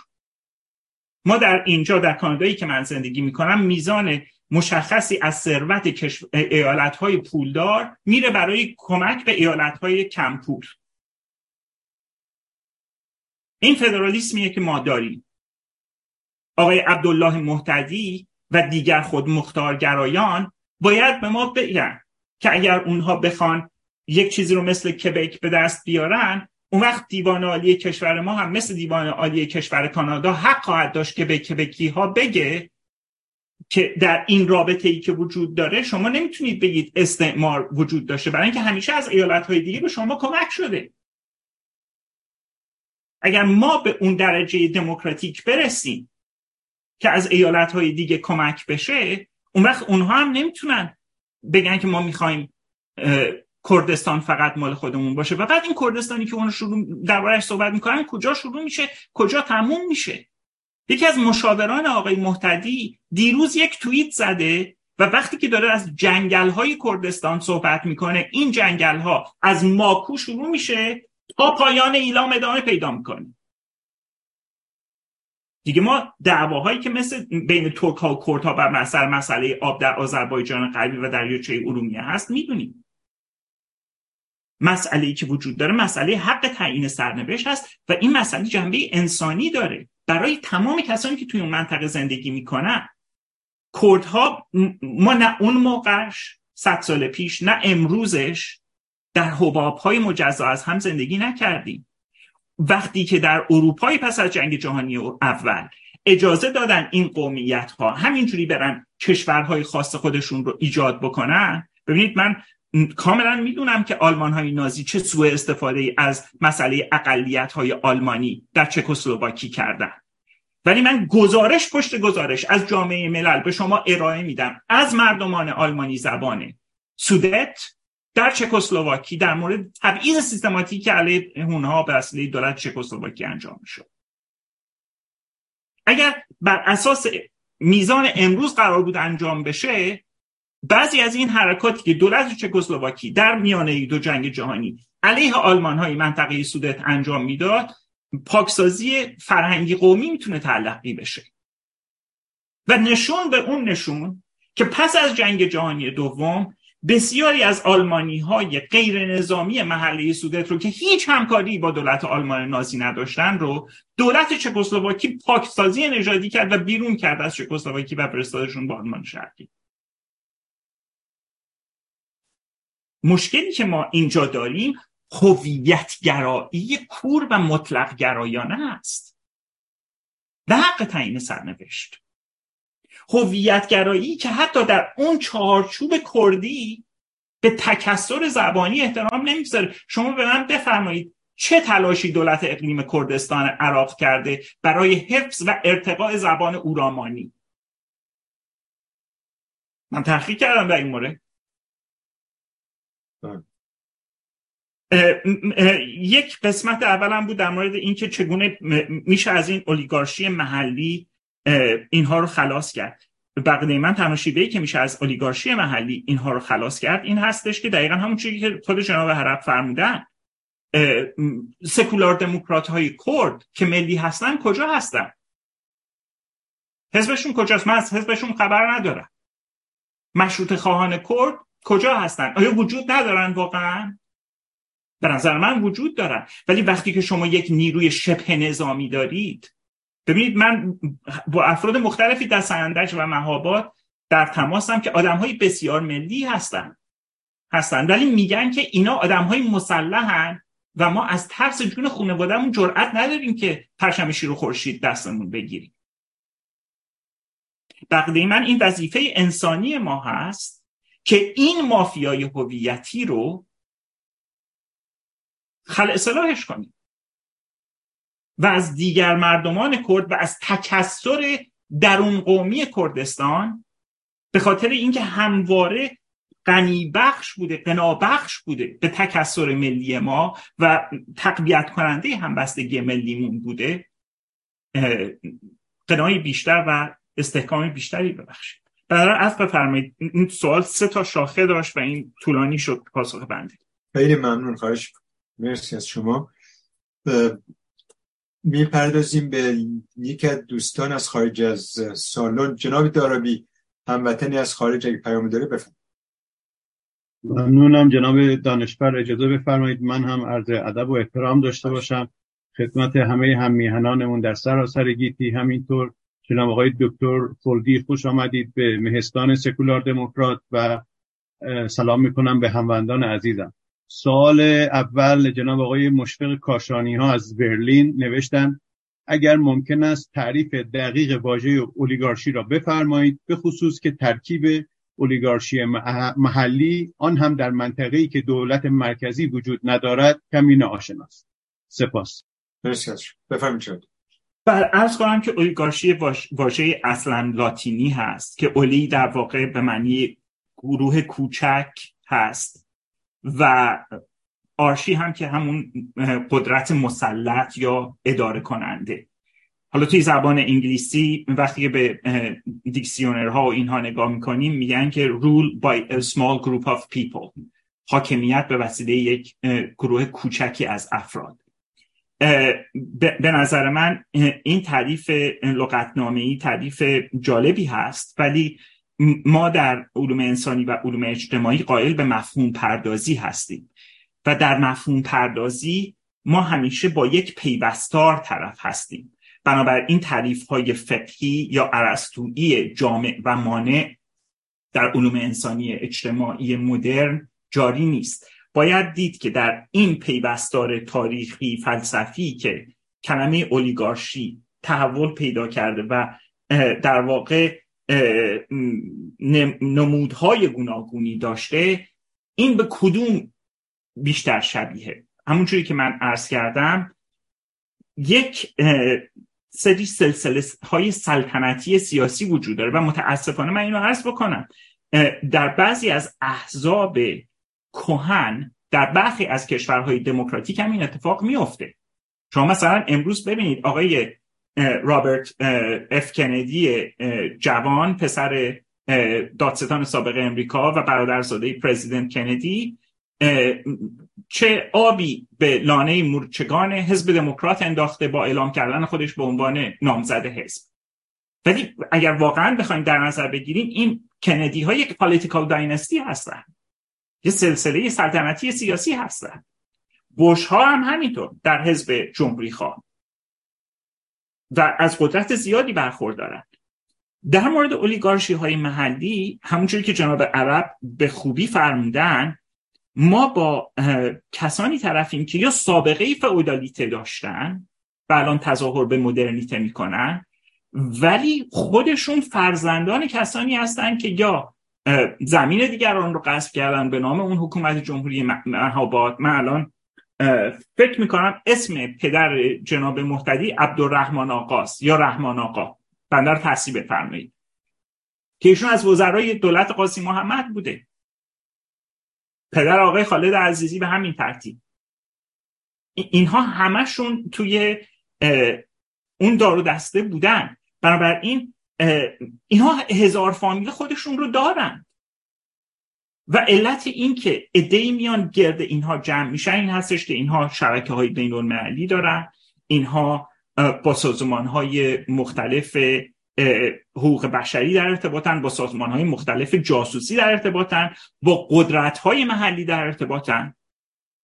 سوالی که وجود داره اینه آقای عبدالله محتدی بقیده من ازشون سوال بشه. آیا هیچ وقت از کشورهای عرب منطقه‌ای مثل عربستان سعودی امارات متحده عربی کمک دریافت کردن. لایحه‌ای که خبرش رو امروز من توییت کردم نشون دهنده این هستش که یک ارتباط مشخص بین ارتش آمریکا و پایگاه های احزاب کردستان احزاب مسلح کرد ایرانی وجود داره. چه ارتباطی وجود داره؟ که باید هر دوی اینها طابق و نعل به نعل ازشون حفاظت بشه. به وسیله یک نیروی پدافند هوایی پیچیده. بنابراین اینها اولیگارشی محلی کسانی هستند که یک سابقه سیاسی خانوادگی دارن و از طریق این سابقه سیاسی خانوادگی توی اون محل به صورت مسلح یا غیر مسلح اعمال نفوذ می‌کنن و به منابع مالی منطقه‌ای و فراملی و حتی جهانی از طریق کشورهای مختلف هم دسترسی دارن و توانایی این رو دارن که دارای یک رانت قدرت فعال باشند که غیر دموکراتیک هست. شما به من بفرمایید در کدوم انتخابات با کدوم رای دهندگان این افرادی که رهبران احزاب کرد هستند انتخاب شدند. و چقدر این انتخابات شفاف بوده و وسیله مراجع بین المللی نظارت شده برش. و تا چه اندازه چنین گروهی با اون رای دهندگان نمایندگان مردم کردستان ایران هستند. و منظور من از کردستان ایران استان کردستان ایران هست. بنده منظور بنده از ماکو تا خلیج فارس و از اون طرف دیگه تا سوریه و اسکندرون ترکیه و اینها نیست. خیلی متشکرم. ممنون از شما. به خاطر روشنگری خوب. آقای حسن دانشور وقت گرفتیم بفهم خیلی ممنون. من از میان صحبت هایی که راجع موضوعات فراوانی شد چند تا نکته رو انتخاب کردم که بکنم اهمیت داره. به خصوص یکی از جمله آخر سخنان محترم بود که وظیفه انسانی ماست که مافیای مسلح کرد رو خرسه کن این حرف ما در مستان هم قبلا زدیم البته. من فهم کنم که صحبت اول اول سخنرانی بود که علت انتخاب این عنوان رو برای سخنرانی ایشون وجود گروه دونستن که تلاش می‌کنن به انهای مختلف برای گذار نوعی مهندسی انجام بدن که در اون مهندسی خواستای واقعی خودشون رو در واقع بهش برسند حالا این گروه ها به نظر همه ما البته می‌دونیم توجیهات تئوریک دارن از فدرالیسم در واقع بیشتر کمک می‌گیرن. و ما خودمون تو مسئله فدرالیسم مثلا تو میرستان بارا صحبت کنیم که اصلا کی گفته فدرالیسم بهترین سیستم جهانه؟ و کی گفته که فدرالیسم آزادی و و و دموکراسی رو ارتقا میبخشه هیچ ربطی به دموکراسی در واقع نداره. می‌تونه سیستمی باشه که توش دموکراسی باشه فدرال باشه و می‌تونه یک سیستمی باشه که تک مرکزی باشه و دموکرات باشه. ما سیستم تک مرکزی هلند رو داریم که من دوست نمی‌کنم کاملا متمرکزه و یکی از پیشرفتترین که سیستم های جهانه در کنار اون آلمان داریم با اینکه بزرگترین کشور اقتصادی جهانه ولی سیستم فدرالش مشکلات عظیمی رو گاهی ما ببینیم پیدا می‌کنه. مثلا در مورد این موضوع بیماری اخیری که همه گیر شد مشکلات عدیده آلمان داشت. یا یه سری از هموطنان ما چون تو امریکا یا تو کانادا زندگی می‌کنن به ما در جایی زندگی می‌کنیم مقدار تحت تاثیر شرایط سیاسی کشور هم هستیم. علاقه به دموکراسی بگمان من خیلی قدیمی امریکا دارم و در نظر نمی‌گیرن که این دموکراسی قدیمی ناچار بوده به این شکل اداره بشه. وگرنه به این معنی نبوده که بهترین راه را انتخاب کرده حالا از این بحثا بگذاریم ما بحثا ما بارها تو مستان کردیم. ولی من اون چیزی می‌خوام یه نکته هم بگم که مسئله به نظر من رو مسئله مدرنیته هم صحبت شد چون مسئله مهمیه به عنوان حاشیه میگم. بگمان من مسئله مرکزی مدرنیته مدرنیته مسئله آزادیه. در واقع با اون باید امروز توجه کرد بشه. حالا اینا رو بگذاریم. اون نکته که من می‌خوام روش تکیه کنم در واقع تو این بحث و درش کنم موضوع اشکال بزرگیه که به گمان من تمامی مخالفین جمهوری اسلامی بخصوص در خارج کشور در مورد مسئله گذار دارن. متاسفانه شازده رضا پهلوی از این موضوع برکنار نیست. و اون عبارت از این است که اینا راهی رو که ارائه میدن این است. فکر که میدارن اینه در واقع در واقع بیشتر نگاهشون به نگاه خیلی کلاسیک و و گاهی به نگاه خود انقلاب 57 در واقع برای گذار نوعی اقتدار گرایی رو تعریف می‌کنن نوعی اقتدار سیاسی رو تعریف می‌کنن. این اقتدار سیاسی عبارت میشه در, در, در خطوط کلی اتحادی از احزاب و گروه سیاسی. این یک نوع در واقع برداشت میشه کپی برداری از دموکراسی هم هست در واقع. ولی اینا توجه نمی‌کنن که ما امروز در دموکراسی نشستیم. ما بیرون از دموکراسی. و در بیرون از دموکراسی سیاست دموکراتیک اصلا نیست.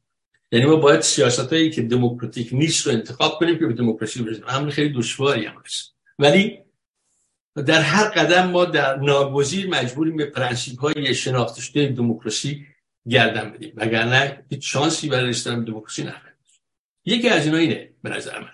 اشتباهی هم که توی موضوع این در واقع منشور همبستگی شد همین بود که اومدن این ادعا رو کردن که افرادی که اونجا نشستن به هر حال نمایندگان بخشی از مردم ایرانن. در مورد استثناء شازده رضا پهلوی شاید بشه گفت به خاطر اینم میگم شاید به خاطر آمارگیری شده یا به خاطر آثاری که در جامعه می‌بینیم و یا به خاطر اون حرکات مثبتی که پدر پدر بزرگشون در جامعه کرده قابل تصور است که این اتفاق بیفته و یک طرفداری نسبتا بزرگی از شازده رضا موجود میشه. ولی در مورد مثلا که احساب دیگه یا افراد دیگه چون چیزی به هیچ عنوان ما وسیله نداریم که بتونیم بهش برسیم. مشکلی که در اینجا هست اینه که وقتی شما اینا رو به عنوان احساب و عنوان نمایندگان بخشهایی از مردم انتخاب می‌کنین برای اینکه گروه برگزیده برای گذار انتخاب کنین اشکالش که شما در عمل و در واقع ایدولوژی های سیاسی رو با هم مرتبط می‌کنین که حق ندارین. اگر شما می‌خواین به دموکراسی برسین ایدئولوژی سیاسی تو دموکراسی پشتوانه مردمی بود داشته از صندوق رأی بنابر قانون اساسی دموکراتیک بخشهایی از جامعه وجود دارن یعنی قدرت اجتماعی وجود داره که این قدرت اجتماعی تو این پروسه تو این جریان تبدیل به قدرت سیاسی میشه به دولت تشکیل ولی ما که این, این از این جریان بیرونیم. و چون در این جریان بیرونیم ما حق نداریم ایدئولوژی سیاسی رو با هم آشتی بدیم و به قدرت برسونیم. ایدولوژی سیاسی حزب الف و ب و توی آلمان توی بلژیک توی هلند یا هر جای دیگه پشتش کار شده پشتش مردم وایسادن. به این در... به این ترتیب می‌تونی دولت ائتلافی مثلا ایجاد کنی. ولی ما ببینیم به خیلی میشه آب خوردن میگن ائتلافی از احزاب سیاسی. داره که این اصلا بی‌معنیه. به نظر من از بیرون از دموکراسی چون چیزی وجود نداره. اصلا خود احزاب سیاسی خیلی معنی ندارن. از این گذشته. حالا توی این مسئله خب این خطر خیلی بزرگی بود و علت شکست به نظر من این موضوع منشور همبستگی هم در واقع همینه. که خطر بزرگ این بود که یه فرد به عنوان نماینده یه بخش از جامعه ما معرفی کردن. آقای که نماینده مثلا بخش کردستان جامعه ما و او خانمایدی خانم فقر خیلی چیز حقوق زنان خیلی هم در واقع محبوبیت تو ایران پیدا کرد اینا. علنا با برای خانم نژاد بارها گفت ما باید اینا یعنی مثلا این آقای ایکس نماینده مردم کردستان. خب، یعنی یعنی یک آدمایی تو این جریان قرار گرفتن که نه نه اطلاعی دقیق از مقوله نمایندگی داشتن. مثلا نمایندگی یعنی چی در دموکراسی؟ مگه ما می‌تونیم به طور دلخواهی که بگه که بگه من نماینده ام به هر صورت ما مثلا تو میستان در مقابل بارها اعلام کردیم که یکی از شروطی که حالا دولت گذار گفتیم رهبری تعریف کردیم که بحثش اینجا نیست. ما یکی از مسائلی که چون تو بحث امروز پیش اومد یکی از مسائلی که خود من بارها اینجا با تاکید گفتم اینه که هر جریانی که بخواد قدرت سیاسی رو در آینده به عنوان جانشین موقت جمهوری اسلامی بگیره یکی از شروطش اینه که از همین الان اعلام کنن که هیچ گروه مسلحی در جامعه بعد از سقوط جمهوری اسلامی اجازه فعالیت نخواهد داشت. یعنی یعنی گزینش ما این بود نیروهای مسلح رسمی برای دوران گذار این بحث بود که ما بارها به طور مفصل کردیم الان هم جاش نیست. ولی خب اینا رو توجه نکردن. مثلا توی این گروه یک سری بحث های احساساتی و تو بحث های احساساتی هم میگم اون چهار روز پنج روز دو هفته یه ما در واقع در واقع کشش داریم بعدش اختلافات واقعی و و بیدار شدن های بعدی هست که بعد می‌بینیم که اصلا باشن بر صورت می‌خواستم بگم که این جریان یک جریان واقعا مهمیه. برخلاف برخی دوستان که تو هم با بارها صحبت کردیم که میگن خب در خود ایران مردم متحدن حتی مردم کردستان درست هم مردم کردستان بلوچستان هم میگن جانم فدای ایران ربطی به مسئله گروه های سیاسی ولی در واقع این رو توجه نمی‌کنن که هیچ چیزی غیر ممکن نیست در, در سیاست. یعنی این, این یک نیروی یک نیروی الیت یک آدم سیاسی یا آدم متفکر باید خطرها رو ببینن خیلی می‌تونه خطر کوچولی امروز فردا خطر بزرگ و اساسی بشه. بخصوص که تو ما در منطقه خاورمیانه زندگی می‌کنیم باید یادون باشه که ما در کنار مثلا انگلستان زندگی نمی‌کنیم. یه جایی هستیم کنار عراق این کارا شده. توش یا تو پاکستان تو افغانستان صد تا برابر بدتر شده. بر من این رو فکر کنم که این مشکلیه که یه مشکل عامیه فقط و از این مشکل عام در واقع یه می‌تونن سو استفاده کنن. یا مثلا فرض کنید تو خود مسئله فدرالیسم یا مسئله ادمی ها اینو من بگم و حرف تمام کنم. یکی از مواد این این منشور یکی مواد اصلیش بود که ما خواهان یک نظام عدم مت... یک نظام با عدم تمرکز هستیم. خب عدم تمرکز شما هستین اشکال نداره فی نفس این موضوع. اولا عدم تمرکز شما بعد از قانون اساسی و بعد از پیدایش مجلس ملی می‌تونید خب بیان بگین حتی ما قانون جدایی ایراد نداره. این آزادی بیان. ولی شما توجه کنید که بخش بزرگی از کشور ما از یا نیروهای سیاسی یا افراد ما خواهان تمرکز دموکراتیک یعنی شما اونا رو حذفشون می‌کنید از اون از اون همبستگی ملیتون. پس چه همبستگی ملیه؟ همبستگی نصف ملیه. یعنی شما همبستگی داریم برای اونایی که عدم تمرکز رو شیوه درست مثلا فدرالیسم شیوه درست اداره کشور میده من مثلا یکی از این مشکلات بزرگی خود این داستانه و من یکم از زیاد صحبت کنم من ده دقیقه صحبت کنم مرسی. بفرمایید جناب دکتر خلدی آرام پس من سعی می‌کنم خیلی کوتاه پاسخ بدم. بل من با تمام فرمایشات جناب دانشور موافقم. ببینید قربان در سیاست تطبیقی ما یه چیزی داریم به نام exile politics و من واقعا از بکار بردن این اصطلاح دیاسپورا ناراضیم. برای اینکه اصطلاح دیاسپورا برای ارامنه یا برای یهودیان که از پادشاهی های باستانی خودشون رانده شده بودند و اون پادشاهی های باستانی به تصرف دیگر امپراتوری ها در اومده بودن و در واقع stateless شده بودن بدون کشور شده بودن کسانی که کشور داشتند. لطف می‌کنید؟ کسانی که کشور داشتند. من با این اصطلاح دیاسپورا موافق نیستم ولی در مورد exile politics خیلی کار شده و توی این جلساتی که ما با این نخبگان و دیگران داشتیم من متوجه شدم که این دوستان که خیلی هاشون هم حقوقدانایی هستن که چیزی هست Assembly of Iranian Jurists مجلس ایرانیان حقوقدان ایالات متحده. و همونجوری که مسلزر هستی در امریکا و کانادا شما اگر بخواید حقوق بخونید باید یه مدرکی داشته باشید به خصوص در علوم سیاسی یا تاریخ یا اینجور چیزا بعد از اینکه بتونید حقوق بخونید. من متوجه شدم که اصلا هیچ کدوم از این دوستان به این دقایق تطبیقی توجه ندارن. و همشون دچار یک عقده ایرانیان اکسپشنالیسم هستیم ما. من جزوش. یعنی فکر می‌کنیم که ایران تافته جدا بافته است. نه همونجوری که شما فرمودید ایران در کنار انگلستان نیست. ولی در عین حال یک چیزهایی از خلق و خوی ایرانی بیشباهت به برخی کارهایی که ایرلندی ها هم می‌کنن نیست از نظر تاریخی. من به همین دوستان کرد یک بار می‌گفتم که شماها حتی اگر خودمختارانه ترین قرارداد رو رهبرانتون ببندن کسانی هستن بین شما که این رو قبول نخواهند کرد. ایرلند و, و ممکن رهبرانتون رو ترور بکنن. برای اینکه بالاخره در نهایت قضیه ما هممون انسانی ببینید یک چیزی که من رو ناراحت می‌کنه از نظر حرفه‌ای و وجدانی وقتی که می‌بینم برخی از دوستان هی روی این استثنایی بودن ایران تاکید می‌کنن هیچ تفاوتی با این اداعتوارهای جمهوری اسلامی نداره. یعنی شما می‌خواید چه کار بکنید بعدش؟ روانشناسی ایرانی درست بکنید؟ مثل روانشناسی اسلامی؟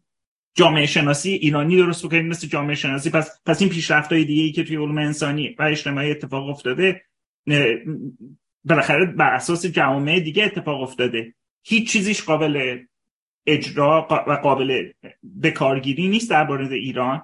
و چقدر این نگرش گاهی اوقات حتی نسبت به نگرش بزرگان مشروطه ما عقب افتاده است. شما نگاه بکنید اینا اومدن با توجه به شرایط ایران 1282 1285 قانون اساسی بلژیک رو که همزمان ملهم بود از قانون اساسی جمهوری اول فرانسه و قانون اساسی نانوشته بریتانیا گذاشتن و یک چیزی رو که می‌تونست قابل تطبیق با ایران باشه به وجود آوردن. همین کار رو تیم آقای داور کردن در مورد قانون دادرسی کیفری قانون دادرسی مدنی قانون مجازات عمومی و قانون مدنی نهایتا. با تمام اشکالاتی که داشت. با تمام اشکالاتی که داشت. اولا که ما باید یه مقداری نگران این ایرانیان اکسپشنالیسم یا استثناء ایرانی باشیم. نکته دومی که حضرتعالی فرمودید که خیلی مهم هست این هستش که باید به این توجه بکنیم که وقتی که به گذار فکر می‌کنیم آیا می‌خوایم از تجربه دیگران هم یک بهره ای ببریم یا نه؟ و پیش نیاز بهره بردن از تجربه دیگران همین politics of exile هست. و politics of exile تازه از درون کشور شروع میشه. پدر خان من دیروز توی این سایت کلمه توی مصاحبه با این آقای محمدپور عرض کردم. پیروز.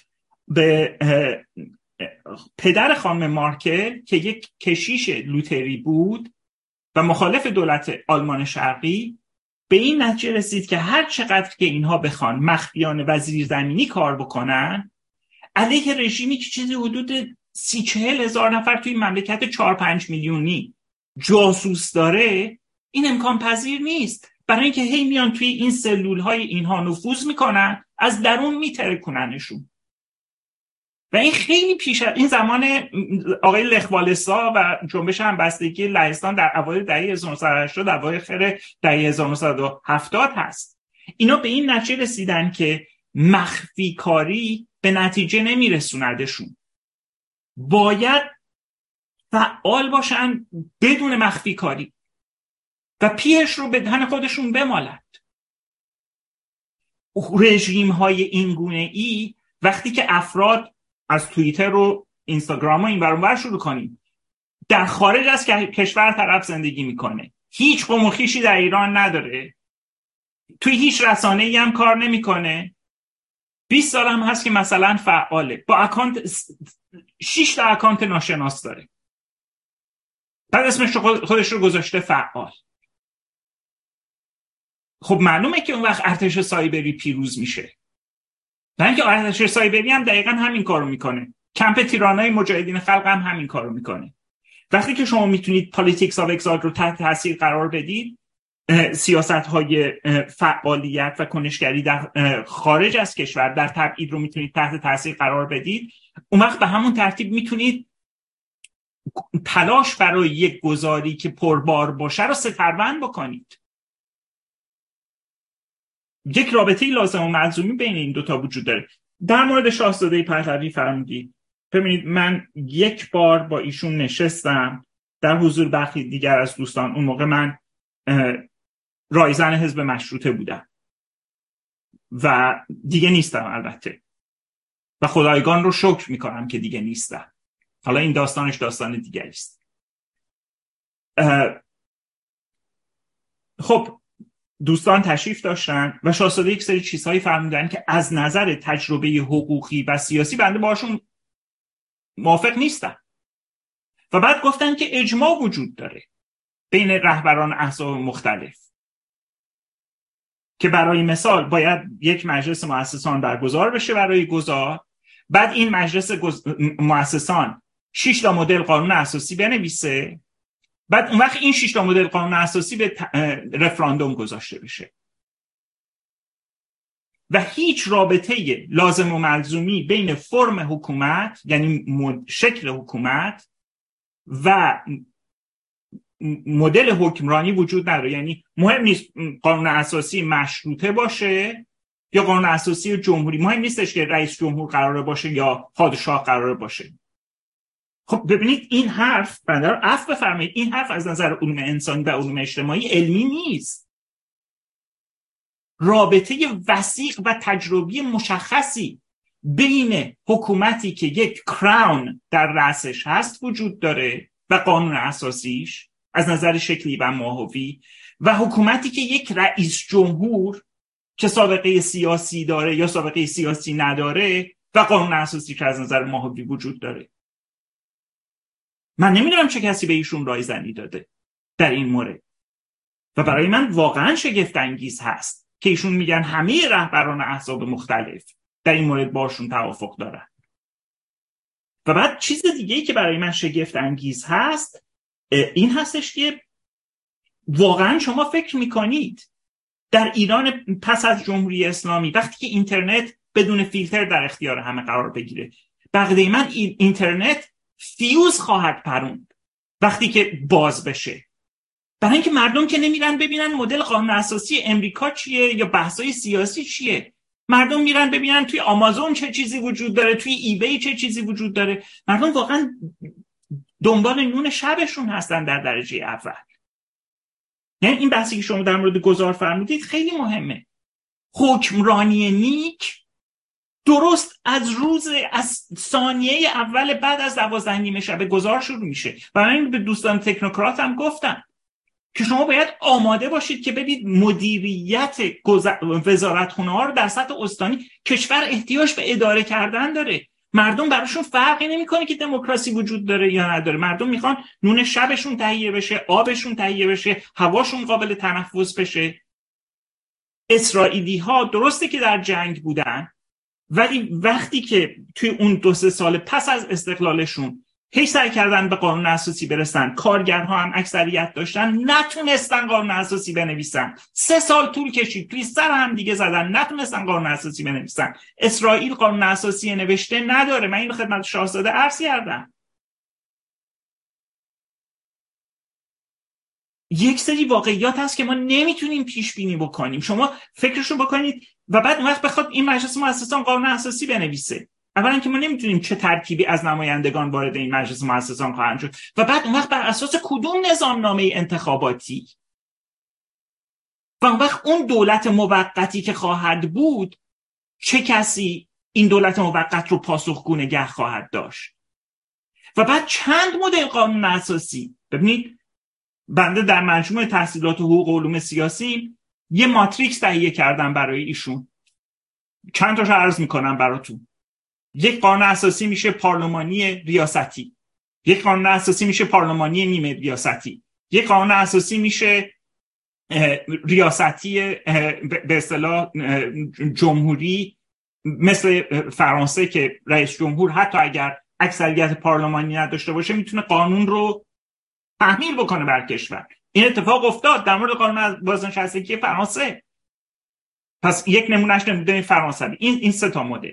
بعد قانون اساسی ریاستی ببخشید قانون اساسی پارلمانی متمرکز با ریاست جمهور سمبولیک. قانون اساسی ریاستی غیر متمرکز فدرال. قانون اساسی نیمه ریاستی فدرال. قانون اساسی نیمه ریاستی متمرکز. این شد تا اینجاش هشت داشت حالا بیایم مشروطش هم اضافه بکنیم. یعنی شما می‌خواید دوازده تا مدل قانون اساسی این مجلس مؤسسان بنویسه. چقدر طول خواهد کشید؟ و بعد اون وقت همه مردم وقت خواهند کرد که این رو ببینم اون وقت چند درصد از مردم واقعا وقت خواهند کرد؟ پاسخ شاهزاده بنده این بود. من اون رفراندوم جمهوری اسلامی یادم نرفته که آریا نبود. مردم باید بدونن به چی رأی میدن. شما واقعا تصور می‌کنید مردم میرن تمام این مدل های قانون اساسی رو می در همه جای دنیا یه مدرن سنت این بوده سنت این هست که مردم در یک رفراندوم میان تصمیم می‌گیرن که آیا جمهوری می‌خوان یا پادشاهی می‌خوان. وقتی که تصمیم گرفتن بر اساس اون ماندا مأموریت میدن به مجلس مؤسسان که در چارچوب جمهوری یا در چارچوب مشروطه پادشاهی قانون اساسی بنویسه. حالا این قانون اساسی یا پارلمانی متمرکز خواهد بود یا ریاستی غیر متمرکز خواهد بود و مانند اون. و بعد اون قانون اساسی اگر تصمیم بگیرن به رفراندوم ممکنن به رفراندوم نگذارن. عنایت میفرمایید من چیزی که باور بفرمایید خدای من شاهده که من تا پیش از این بحث ها خیلی فرو افتاده تر از این حرف ها بودم. خیلی متواضع تر از این حرف ها بودم. من خاک پای شما هستم ولی بعدا عرف بفرمایید که انقدر مطمئن و از خود راضی به نظرم می‌رسم می‌رسم توی این بحث. ولی اینقدر کم سوادی از بی سوادی خطرناکتره. اینقدر کم سوادی توی این بحث ها دیدم از طرف کسانی که تاثیر کردن که واقعا من در بیم و حراس زندگی می‌کنم در مورد اونچه که ایران خواهد شد. و برای همین تعجب نمی‌کنم. که این شارلاتان های هویتگرای محلی با در باغ سبز نشون دادن به یک اقلیت مسلح یک عده رو در محلهای خودشون بخوان گروگان بگیرن و بعد براندازی رو به سمت اون چیزی که نباید هدایت بکنن و دموکراسی گذاری ما به جای اینکه تضمین کننده حقوق اقلیت باشه گروگان اولیگارشی اقلیت باشه. این نگرانی بنده است. خیلی متشکرم. ممنون از شما. برای توصیحات خوب. جناب دارابی از دوستان بیرون از سالن یکی بیرون بعد خیلی ممنون از شما. آقای شهرام شبقیز از سندیاگو نوشتن. من از آقای جلدی از آقای خلدی اصخایی می‌کنم. خیلی از می‌خوام. آقای خلدی متشکرم که سخنان خود را بر پایه منطق و قانون مطرح کرده و از اهانت به تجزیه طلبانی مثل آقای محتدی خودداری کردند. به راستی هم که نامیدن این گونه اشخاص با صفت کرد کوهی که کروات زده است مشمعز کننده است و فضا را گلالود می‌کنه خیلی عذرخواهی می‌کنم. فونتا یکم ریز بود. من اشتباه خوندم. مرسی از شما. برمیگردیم. اگر توضیح نیست آی دکتر بریم داخل نه خب اومده. عرضی ندارم. خیلی من خواهش کنم از داخل آقای بیروز نارمکی برکفتیم بفهم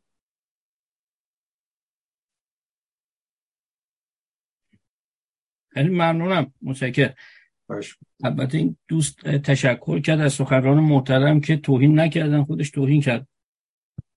جالب. ممنونم.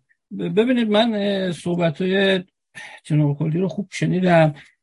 خیلی موارد خوب. اگه ما بخوایم به همه اینا بپردازیم حتما طولانی میشه. ولی سعی کردم برای اینکه مفیدتر فکرم رو ارائه بدم به چند مطلب فقط تو اینو انتخاب بکنم صحبت کنم. اولا منم مثل شما حتما اینطوری فکر می‌کنم که اصلا ملت ایران ملت تیزهوشی در دنیا نه هست نه می‌تونه باشه. ملت معمولی مثل همه دنیا. که حتما هم خنگای زیادی داره مثل من هم باهوشای زیادی داره. کسی هم به درستی این آمار و قیاس رو نه کرده نه می‌تونه بکنه. در زندگی شخصی من خودم فکر می‌کنم که حتما من آدم باهوشی نیستم. ولی به هر حال و در خودم دفاع کنم از اعتماد به نفسم دفاع بکنم و یه چیزی هم معمولی در بهترین حالت نرمال. و امیدوارم همینطوری باشه. فقط من اون موقعی که کسایی به مردم حمله می‌کنن در دفاع از خودم در واقع از اون جایگاه مردم دفاع کردم نه چیز دیگه ای اما در مورد مجموعه صحبتی که شد چون تو جزئیاتی شما رفتید که من نه وقت است فکر می‌کنم چون اصلا نقد من اینه که تو بخش این جزئیات در این مرحله که هستیم به نفع مونه نظر ملی که نریم. و با مثالی هم که شما زدید بذارید اینطوری خود بامزه تر باشه شروع کنم. من همون بی سواده هستم.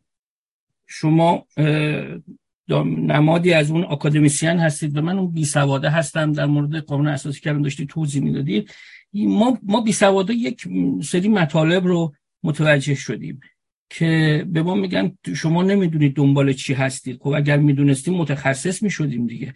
مثلا شما فرمودید به درستی که هشت قانون اساسی خب من اول باید برم حقوقدان بشم.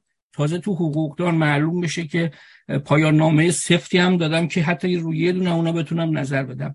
اما ما بی سواد و یه چیزو خوب می‌دونیم که هر نوع قانون اساسی با هر نوع آدم و شکل و ادعای محتوایی که میاد دزدی نباید بکنه. و برای اینکه دزدی خودش رو به پوشونه بدتر از اون آدم هم بکشه و بعد تو چهره ما تو چشم ما زل زل نگاه بکنه بگه که ما که دوست نیستیم کسی هم نکشتیم. فکر کنم خودت می‌خواستی دزدی کنی. ما اینو فهمیدیم که شما قشنگترین قانون اساسی هم که بنویسی یک گروهی که اگر به قدرت رسیده باشه فاسد باشه از فردای اون روز یا چند سال بعد اون رو به فضاحت میکشونه.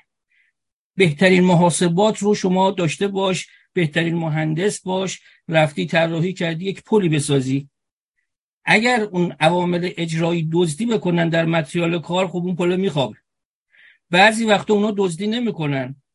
اون نقشه کشه فرض ما اینه که خوب بلد نبوده نقشه بکشه. مجموعه اینا با هم کار می‌کنه. یعنی طراح باید تئوریشو خوب بدونه. دزدی تو اتفاق نیفته خطای انسانی نشه اجرا و و و مجموعش. من می‌خوام به این نتیجه برسم که در هر حال تو همون داستان که چه روشی خوبه اول ما رفراندوم رو مثل جمهوری اسلامی کار کرد. گفت که مردم چون خمینی فهمیده بود مردم هویت طلبن.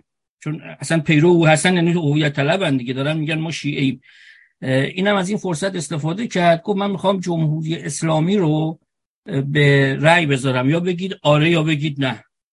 هر چیه دو موقع گفتن آقا ما محتوایی رو نمی‌دونیم چیه. شما بگو محتواش چیه. آخه قانون اساسیشو به ما نشون بده یا بگو از چه الگویی می‌خوای برداری بعدا برای قانون اساسیش. اون رو نشون بده که ما بفهمیم خوبه یا بده. اون این حرفا رو قبول نکرد و گفت فقط به من بگید بله یا نه.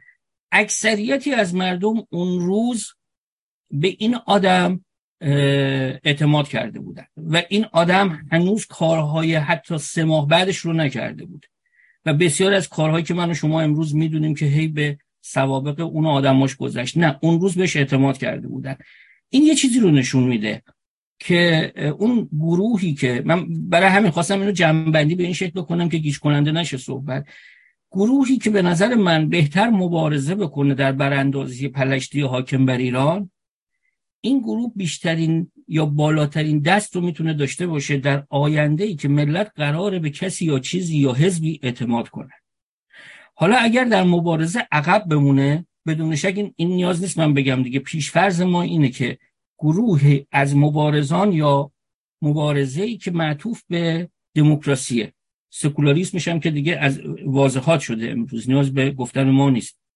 اگر گروهی که واقعا در سر دموکراسی داره. بهترین مبارزه رو بکنه از گروه های تجزیه طلب هویت طلب و و و پیشی گرفته. اعتماد مردم رو در نوع مبارزش نشون داده که سازمان بلده نشون داده تشکیلات بلده نشون داده که در بزنگاه ها هوش لازم داشته برای اینکه به کجا کجا به مردم بگه برید جلو کجا بگه بیاین عقب چه بکنید. همه اینها یه اعتبار درست درست می‌کنه. که مفروض ما اینه که معتبر شده چنان که مقبول ملت هم شده باشه بالاترین دست رو برای اون گذار اون مقطعی که شما به اون اشاره کردید و دوست ما یعنی مقطع گذار مشکل کمتر داریم و مردم به یک نیروی درستی باور کردن. اما اگر من در مبارزه حتی به همون تجزیه طلبه که شما میگید به بازم یعنی اینقدر بد عمل بکنم که یه ایرانی دیگه به این فکر برسه. آقا همین کرده است بهش میگن حزب دموکرات کردستان. این اگر اون منطقه اتفاقا به قول شما از ما کوتاه جنوب کردستان هم بگیره بعد من برم اونجا چون پول ندارم برم سوئد و سوئیس و آلمان و انگلیس ما پول نداریم. همینجا هم بتونم ببونم تو این قسمت پرواز ممنوعی که این حزب دموکرات گرفته از دست سپاه پاسداران در آورده پاسداران رو بیرون کرده اونجا هم خودش گرفته. باز من این به نقده من دست به نقدم اگر از ایران بتونم برسم باز این کردا فارسی بلدن. منم یه خورده می‌تونم یاد بگیرم من اونا. همونجا می‌تونم زندگی کنم. ببینید این اینو به شکل استعاره از کردم و یعنی وقتی ما بد مبارزه بکنیم همون تجزیه طلبی که مورد بحثه اگر تونست یک منطقه ای رو بگیره همون خودش قنیمت برای مردمی که دیگه راهی برای زنده موندن در مقابل دیکتاتوری موجود ندارن. این هست که من معطوف می‌کنم به بهتر مبارزه کردن تو تمام این موارد. یعنی اگر اگر دست بالا رو ما در مبارزه با حکومت پیدا بکنیم اونجا هم رقابت رو بردیم. وگرنه تبیینه هایی که بحث شد کمکی به این ماجرا نمی‌کنه. هزاران تبعین و تاریخچه و بی شما جد آباد رو بیرون بکشید. میرن تک تک جد آباد بنده و هر حزب ملی خواهی رو بیرون می‌کشن. شما به هر کدوم از کارهای بد اونا حمله بکنید. به کارهای اشتباهی که ما قبلا کردیم حمله می‌کنن. این هست که این راهی رو من فکر نمی کنم درست بکنه. من فقط چون چون دیدم اگر بخوایم وارد یه سری مسائل شیم من یه مورد فقط می‌خوام بگم. اگر شاید این یک کوچولو نقد از شما باشه. شاید. شاید هم نباشه. ببینید اگر من اومدم اینجا یه سی دقیقه سخنرانی کردم در مورد مسئله فلسطین و اسرائیل مخاطب دکتر جان خیلی حواسش جمعه که من در ارتباط با اسرائیل و فلسطین فراتر فکر می‌کنم. یعنی آدمی هستم که اومدم انسانی فکر می‌کنم و می‌خوام هر دوتای اینها رو در یک موقعیت انسانی ببینم در موقعیتی که زندگی برای هر دوی اینها باشه. یا به نوعی فقط دارم در مورد اشتباه ها و خطاهای یک, جا، یک طرف صحبت می‌کنم همون باعث میشه برخی از گفته های درست من تو پرانتز درست شما کمی ضعیف بشه. دکتر جان ما یه هویت طلبی هم غیر تجزیه طلبا داریم که از ملیگرایی و حخامنشی و داریوش یک هویتگرایی وحشتناک ایدولوژیک درست می‌کنن. و بعد طبیعیه که چنین هویتگرا هم همیشه هویت اینطوریه مذهب هم همینطوره. یک مفسر داره. اون مفسر است که میاد میگه که کی چقدر ایرانی تره. و بعد این هی محدود میشه دیگه. فقط حزب من ایرانی ترن. تو حزب منم فقط فلان فراکسیون ایرانی ترن و آخر سر بنده آقای جنتی فقط ایرانی مبقی نیستن. چون من تفسیرم این بوده که دارم اینطور تشخیص میدم. این اساس مشکل هویت طلبی. که هر چقدر من و شما من که کم سوادم و شمایی که مطمئنم تحصیلات خوبی کردید در تحصیلاتتون می‌تونه استفاده کنید به ما کمک بکنید. در اینکه از هویت طلبی هر نوعش که باشه نه فقط تبارگراش هر نوع دیگری هم که باشه دور بشیم و به مفهوم شهروند مداری برسیم. فارغ از هر نوع هویتی که داریم و دوست داریم و حقمونه که داشته باشیم. این به ما کمک این موضوع رو بکنه. من ما بقیه فقط فلسطین میگم درباره یک دقیقه دیگه می‌تونی صحبت بله، قشر خاکستری حالا که اصلا اعتقاد دارم هم این یکی از اون اختراعات اون گروه اصلاح طلب حکومتی بود را انداخت. مجموعه مردمی که به خیابون اومدن مجموعه مردمی بودن که نشون دادن می‌خوان فائل اجتماع بشن و بیان تغییر بدن. و قرار نیست تا پیرمرد و پیرزن همه هم بیان. اصلا من آماری نمی‌تونم متصور بشم از قشر خاکستری چطور در میاد کجا در میاد. با شما تو این زمینه موافقم که این اساسا پدیده واقعی نبوده. در باب حق تنگ سرنوشتم فقط یک جمله میگم. دکتر جان حداقل تا اونجا که من اطلاع دارم چپ های ما اصلا این سوادا نداشتن که از غرب و فرانسه و تاریخچه اروپای غربی حق تعیین سرنوشت رو فهمیده باشن. عمدتا اینها وارداتی بود از ایده های ترجمه شده ی حزب کمونیست شوروی. یعنی به اونجا باید بعد بسنده کرد بحث حق تعیین سرنوشت رو. اصلا شما این انتهای حرف منم نشنیده بگیر ولش کن اینا مهم نیست. من به همون قسمت اول فقط تاکید می‌کنم اگر شما بگویید من خیلی یاد می‌گیرم. که چگونه حقوق شهروندی رو بیشتر توضیح بدیم فرای هر نوع هویت طلبی و چطور مبارزان بهتری باشیم نسبت به تمام کسانی که من و شما اونها رو مزنون و مشکوک می‌دونیم. از من بس. ممنون از شما. دقیقا شما هم ده دقیقه شد. مرسی. چرا خلدی بفهم. خب ارز کنم به حضورتون که ببینید من خیلی سریع اشاره کردم. این کسانی که من صحبتش رو کردم نخبگان ما هستن که من ارز کردم کم سوادن. من از یک وکیل حقوقدان ایرانی که سابمیشن داده به دیوان عالی کشور امریکا انتظار دارم که حقوق اساسی تطبیقی و مسائل گذار رو و سیاست های تبعید رو بدونه. اگر این وکیل نرفته هوم ورکش رو انجام نداده. من حق دارم بهش بگم کم سواده.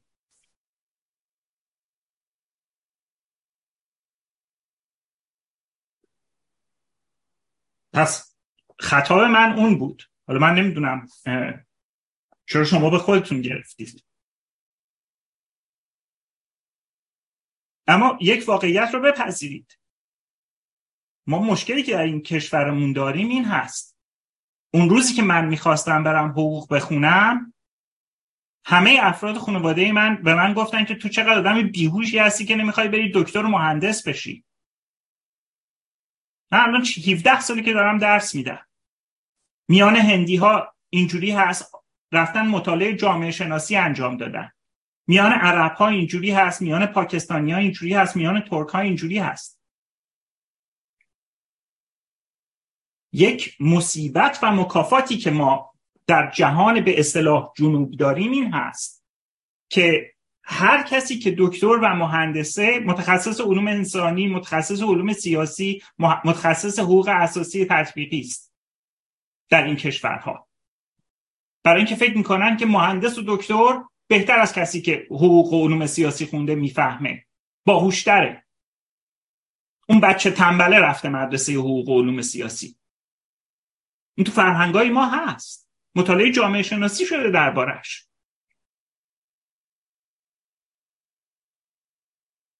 و اما فرمودید که تبارشناسی رو کاری نداشته باشیم.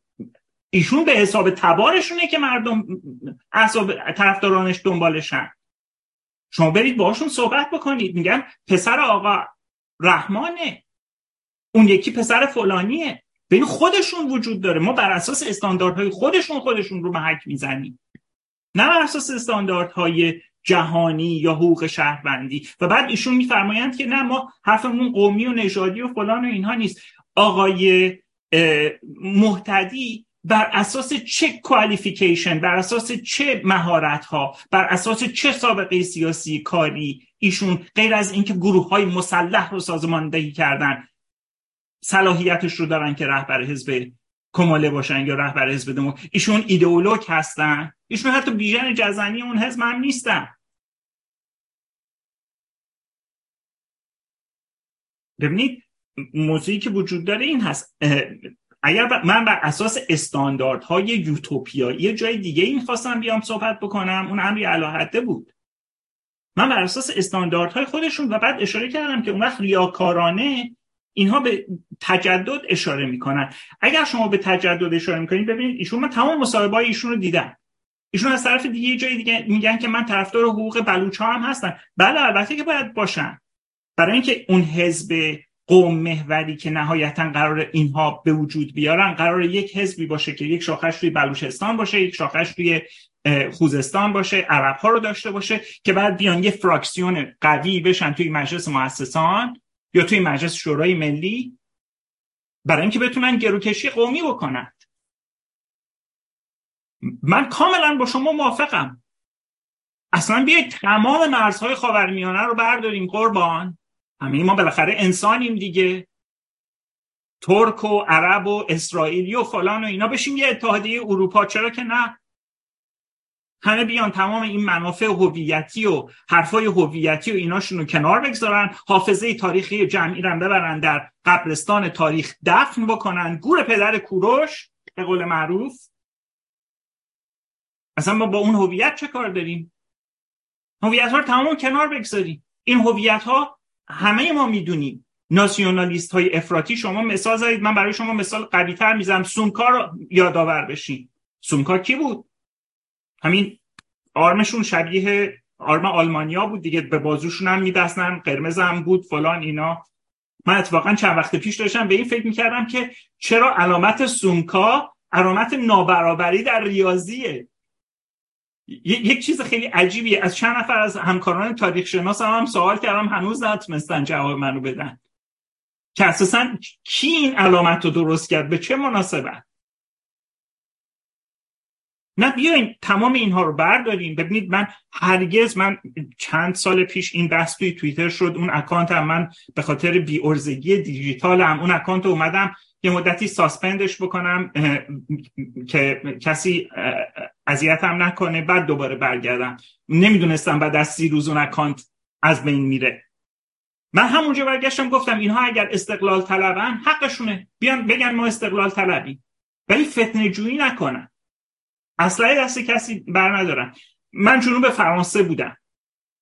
شما فکر می‌کنید چند تا روزنامه و مجله به زبان باسک دیدم که صریحا صحبت از استقلال باسک از فرانسه می‌کردن. رفتم شمال غرب فرانسه. عرض می‌کنم خدمتتون.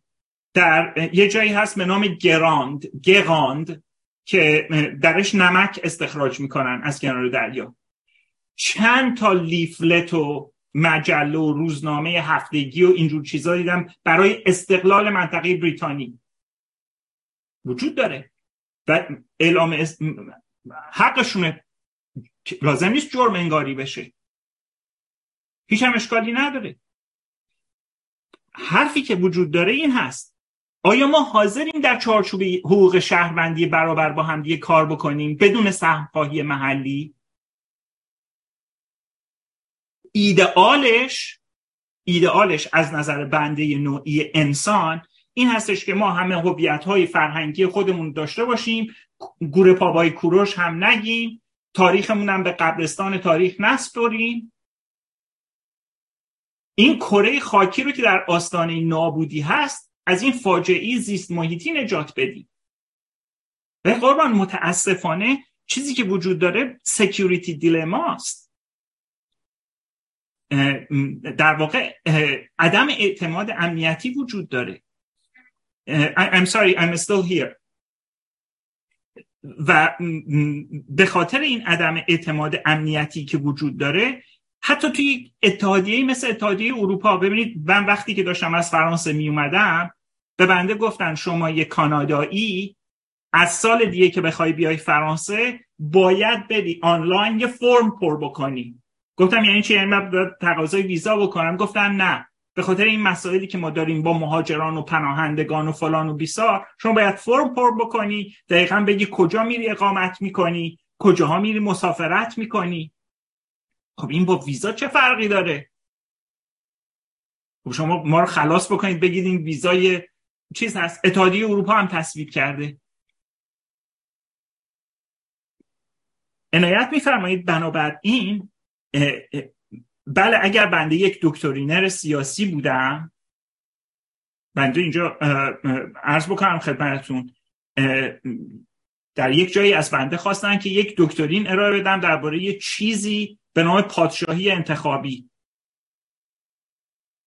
بنده هم عرض کردم به نظر من یه همچین چیزی از زمان اسپارت تا امروز یه همچین آخرین پادشاهی انتخابی که من در تاریخ سراغ دارم پادشاهی اسپارت بوده. من از این کارا نمی‌تونم بکنم. من در چارچوب دیسیپلین خودم در چارچوب رشته خودم کار می‌کنم. دکترین دادن مال آدم های ایدئولوژیکه. من آدم ایدئولوژیک بله مشروط گرا هستم. معتقد هستم که این آقای شاهزاده رضا پهلوی چه بالا بره چه پایین بیاد هنوز رضا شاه دومه. چه دلش بخواد چه دلش نخواد. استدلال حقوقی من هم بر اساس استدلال حقوقی کسانی مثل ناصر کاتوزیان که قانون اساسی اولیه جمهوری اسلامی رو نوشت استوار هست. نه فقط منصور و سلطنه عرب نه فروغی نه دیگران. اتفاقا بر اساس استدلال خود شخص مصدق و سلطنه است استدلال من. صد هزار تا مطلب لازم نیست برم ببینم. مقاله نوشته در روزنامه اطلاعات در سال 1327 منتشرش کرده. شخص مصدق و سلطنه در پاسخ به خانم دکتر مهرنگیز منوچهریان که کتاب نوشته بودن که گفته بودن شاه ما ولی عهد داره. احتیاج نداره دوباره ازدواج کنه. ولی عهدش والا حضرت شهناز پهلوی است. استدلال حقوق اساسی آورده بودن. ببینید قربان وقتی که من از کم سوادگی نخبگانمون و الیتمون شکایت می‌کنم باور کنید دردمندانه است این شکایتی که می‌کنم. من واقعا میسوزم. ولی چه کنم واقعا چه کار کنم؟ همین الان خانم من برای مثال بنده رو صدا کرده. برای اینکه بنده بیشتر از اون ساعتی که قول داده بودم در خدمت شما هستن. چند وقت پیش من کنم خدمتتون در یک سمیناری بودم و من گفتن که آقای فلانی شما دوازده ساله که تزت رو نوشتی چرا هنوز کتاب منتشر نکردی مقاله منتشر نکردی؟ گفتم برای اینکه برخلاف شما که خودتون یک کشور زندگی می‌کنید زن و بچه‌تون یک کشور دیگه زندگی می‌کنن تعهد من در درجه اول پیش زن و بچه‌مه. برای اینکه 26 سال در تبعید دارم زندگی می‌کنم حداقل یک چیزی رو یک جا نگه دارم. نصف فامیلم نیویورکن کالیفرنیان فرانسن آلمانن حداقل خودم و زن و بچه‌م یک جایی زندگی بکنیم. و این دست و پای من رو بسته متاسفانه. ببینید صحبتی که در مورد انسانیات هیچ تردیدی نیست. من با شما کاملا موافقم. ولی چه کسی میگه که هویت میکروسکوپی اونها برتر هست به هویت متکثر ایرانگرایی که نمی‌تونه اگر ایرانی ها کردستان رو نداشته باشن هویت ایرانی سترون میشه. اگر ایرانی ها بلوچستان رو نداشته باشن هویت ایرانی سترون میشه. برای اینکه هیچ وقت هویت مطلق گرای ایرانی فارس وجود نداشته.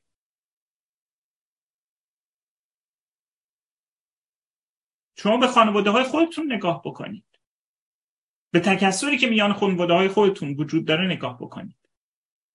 و بله اونهایی که دکترینر هستن اگر بخوان بنویسن اون موقعی که من رایزن حزب مشروطه بودم میرم عرض کردم بهشون. ولی یک چیزهایی به بنده بعضی از دوستان در اونجا فرمودن که مخالف وجدان حرفه‌ای من بود. و عرض می‌کنم خدمتتون من به سر قضیه شورای ملی تصمیم از اونها به طور کامل جدا شدم. شما نمی‌تونید رایزن یک جایی باشید. بعد یک ادعی برن یک تصمیمی بگیرن بعد از اینکه رفتن پای اون منشور شورای ملی تصمیم رو امضا کردن بعد بیان به شما بگن که حالا شما نظرتون به عنوان رایزن چی هست. این کار غیر حرفه‌ای است. من که نمی‌تونم وجدان حرفه‌ای خودم رو زیر پا بگذارم. وقتی که ما احزابمون رو به صورت هیئتی اداره می‌کنیم در همین خارج از کشور وقتی که به بنیادین ترین اعتقاد من فقط از حزب مشروطه نیز از دیگران هم هست. من خیلی خدمت آقای پاشایی ارادت دارم. خیلی آدم شریفی است. شیوه مدیریتی ایشون هست. آیا این احزاب برای گذار آمادگی دارن و بعد وقتی که اینها به ایران برگردن چند درصد از مردم اینها رو می‌شناسن و بهشون رأی خواهند داد؟ و بعد سوال دیگه ای که وجود داره این هستش که من این رو حتما اینجا عرض بکنم و صحبتم رو به پایان برسونم. جناب دانشور شما با من خیلی واقعا صبور و شکیبا بودید. سپاسگزاری می‌کنم از بردباریتون.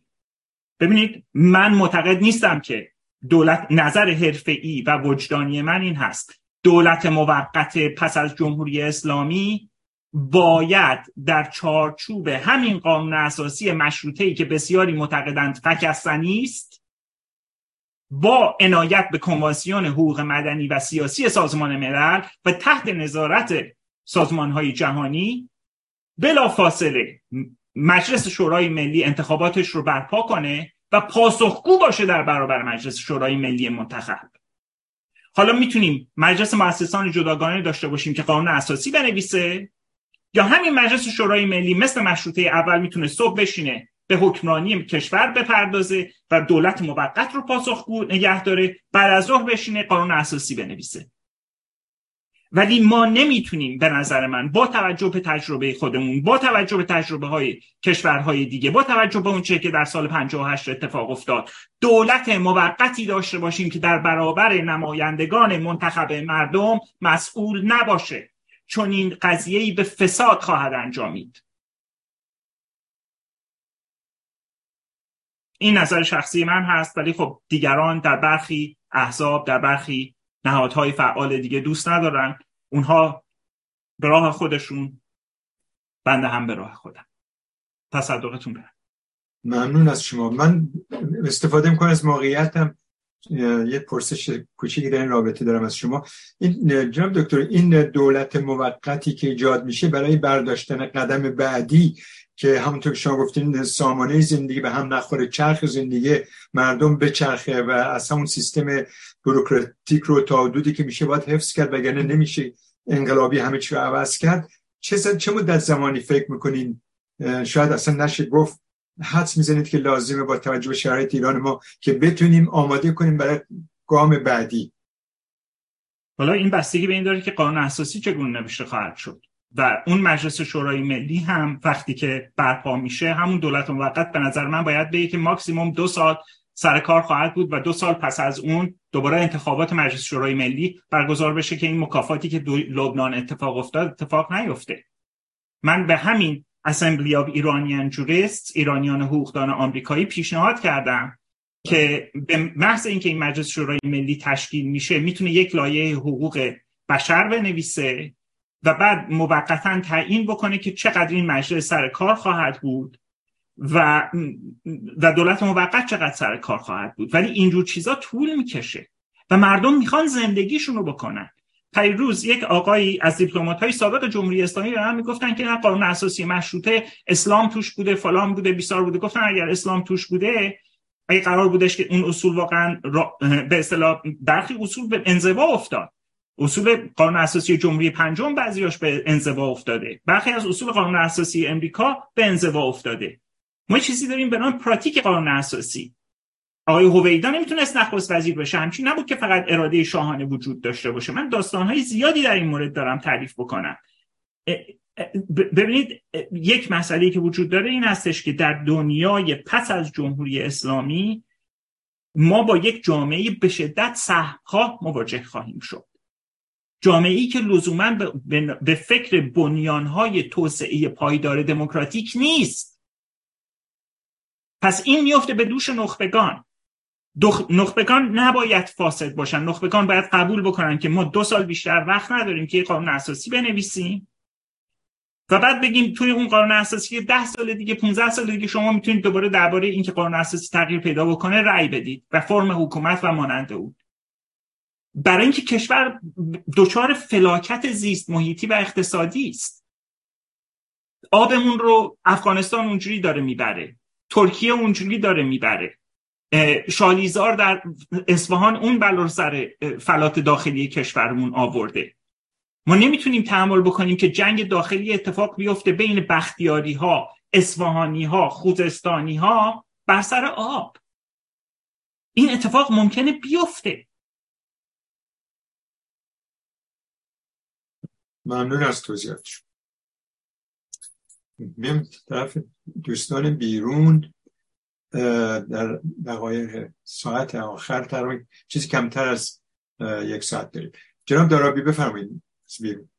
ممنونم. آقای شهرام شبخیز از سندیگو نوشتن من از آقای دکتر خلدی متشکرم که سخنان خود را بر پایه منطق و قانون مطرح کرده و از اهانت ببخشید من این خوندم بله. پرسش بعدی ما آقای هوشنگ دانشورز از نیویورک هستند. نکته ای که دکتر خلدی در مورد زبانها و سیاست تک زبانه کردن کردستان گفتند بسیار نو و مهم است و نشانه ای از نوع سیاستگذاری برخلاف آنچه ادعا می شود به شمار می رود. آفرین بر شما. اما می‌خواستم بپرسم که فرق این گونه سیاستگذاری با داشتن یک زبان رسمی در کشور چیست؟ مرسی. ببینید قربان داشتن یک زبان رسمی در کشور مسئله اون چیزی هستش که ما بهش میگیم نسل دوم حقوق بنیادین بشر right of mobility. یعنی حق این که شما بتونید اگه عرب خوزستانی هستید فارسی رو انقدر خوب بدونید که اگر در مشهد برای شما کاری پیدا شد شما خیلی راحت بتونید برید در مشهد کار بکنید. بنده قائل به این هستم که ما باید همون جوری که اجازه میدیم ایرانیان فارسی زبان امروز عربی یاد بگیرن به خاطر جمهوری اسلامی حتما باید حق آموختن یکی از زبانهای قومی برای افراد وجود داشته باشه. برای اینکه روزی روزگاری شاید اینها بخوان برن تجارت بکنن توی اون یک یکی از اون محل ها کار بکنن توی اون محل ها ولی در این حال زبان فارسی به عنوان زبان استاندارد و زبان رسمی باید وجود داشته باشه. برای اینکه وقت می‌خوایم چی جایگزینش بکنیم؟ می‌خوایم انگلیسی جایگزینش بکنیم؟ این زبان میانجی بوده به صورت تاریخی و کارکردهای خودش رو داشته پیشرفتهای خودش رو هم داشته. اونها هم اگر می‌خوان زبان خودشون رو در اون محل تدریس بکنن ولی نه به عنوان زبان آموزش بلکه به عنوان زبانی که زبان محلی هست. زبان آموزش رو اجازه بدیم که فارسی بمونه زبان محل کار باقی بمونه. ببینید قربان من این رو خدمت یکی از اعضای ایران اینترنشنال عرض کردم یک بار. بعد گفتن این حرف شما علمی نیست. دیگه من به این موضوع اشاره نکردم که این مورد تحقیق شده کار شده. در اوایل دهه 1370 بنده در ستاد نیروی هوایی آرتش در آجودانی کل ستاد نیروی هوایی در دایره قضایی کار می‌کردم افسر اونجا دوره نظام وظیفه رو میگذروندم صدفان دوم وظیفه بودم ببینید زبان ستاد نیروی هوایی عملا در هفتاد درصد شعبه ها زبان ترکی بود. من که همه ترک آذری بودن. این شما وارد لوجستیکی می شدید ترکی میشنیده اوورهال موتور هواپیما می‌شدید ترکی میشنیدید. بازرسی نیروی هوایی می‌رفتید ترکی میشنیدید. فرمانده نیروی هوایی ترک بود تیمسار ستاری هیچ کس نمیگفتش که آقا تو ترکی خفش و ترکی حرف نزن. وقتی یک بار وقتی که این دوستان داشتن ترکی حرف می‌زدن بنده و جناب حاجی زاده همکار کاشانیمون که ایشون آریزونا درس خونده بودن با هم دیگه شروع کردیم انگلیسی حرف زدن. بعضی از این دوستان رفتن به اداره اقلیتی سیاسی علیه ما شکایت کردن. که اینا مروجین فرهنگ غرب هستن. این آقای دکتر آقای سرهنگ حاجی دادم برگشت گفت اینا هم مروجین فرهنگ تورانی هستن. به شوخی عنایت میفرمایید ما کشوری نبودیم که درش عدم مدارا داشته باشیم عدم تساهل داشته باشیم. ستاد مشترک آرتش اون موقع کار کرده بود روی اینکه خیلی از افراد دارن به زبانهای محلیشون توی پایگاه و پادگانهای مختلف صحبت می‌کنن. و این برای اونها مسئله بود و یعنی از نظر اجرایی از نظر سازمانی برای اون مسئله وجود نداشت. اونا فارسیشون رو می نوشتن فارسیشون بعضیشون فارسیشون اتفاقا مثلا تیمسار جلیلی رئیس دایره قضایی وقت که نمی‌دونم زنده هستن یا اگر فوت شدن روحشون شاد باشه ایشون رئیس بنده بودن رئیس دایره قضایی بودن. ایشون بسیار فارسی عالی می نوشتن از بسیاری از فارسی زبان ها هم فارسیشون بهتر. ببینید مسئله مسئله همبستگی ملی است. اگر نمی‌خوایم ایران وجود داشته باشه من مشکلی ندارم. مرزها رو بردارید. یک اتحادیه اروپایی خاورمیانه ای درست بکنید. احتمالا هم زبان همه یا عربی خواهد بود یا ترکی فارسی هم زبان فارسی و کردی هم زبان اقلیت خواهد شد. ولی من این رو نمی‌بینم. ما در چارچوب امروز صحبت می‌کنیم. اولتراناسیونالیست و سونکا هم نیستیم. فرمایشتون رو امیدوارم پاسخ داده باشم بنده عرضی دیگه ندارم. ممنون از شما. جناب دکتر ما اتفاقا دو جلسه کامل در مهستان راجع به همین در مضمون سخنان شما اهمیت زبان فارسی داشتیم. دوستان و شنوندگان بینندگان عزیز هموطنان می‌تونن به آرشیو مهستان و یا آرشیو میهن تیوی مراجعه کنن. ممنون از شما. داخل برمیگردیم جناب آقای حسین نژاد وقت گرفتیم بفهم با درود به مهمان گرامی آقای دکتر خلدی و درود به همه دوستان. با تشکر از ایشون و صحبتاشون خیلی استفاده کردیم. بله در اولا همین زبان که گفتیم خیلی جالب من یادم افتادم این چند شب پیش با کلاب هاوس واقعا تور، ترکا صحبت می‌کردم آذربایجانی البته. اصلا وقتی در مورد مسائل سیاسی صحبت می‌کنیم اصلا شما به عنوان یه فارسی چون آذری ندونم 90 درصد که می‌فهمه؟ خصوصا لغت های سیاسی رایج همه فارسیه.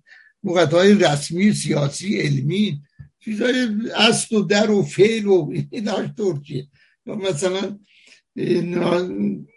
چیز توی آذربایجان اصلا اینجور نیست. مسئله شعران نویسندگان خیلی از نویسندگان سهم بزرگی در ادبیات فارسی دارن. غلام حسین ساعدی گرفته تا غیر آذربایجانی ولی سهم بزرگ نقش شهریار خود شعرهای فارسی سهم نقش بزرگی در ادبیات فارسی دارن. اصلا اینجوری سیم مرزی نیست اصولا بین این ها و الان به قول یکی از دوستان تو می‌گفت صحبت می‌کرد توی یکی از تلویزیون ها می‌گفت این کنگره قومیت ملیت های ایرانی که البته قومیت های ایرانی اسمش گذاشته بودن کنگره ملیت های ایرانی کردا ترکا این همه جمع شده بودن توی کشورها کنگرهشون فارسی حرف می‌زدن.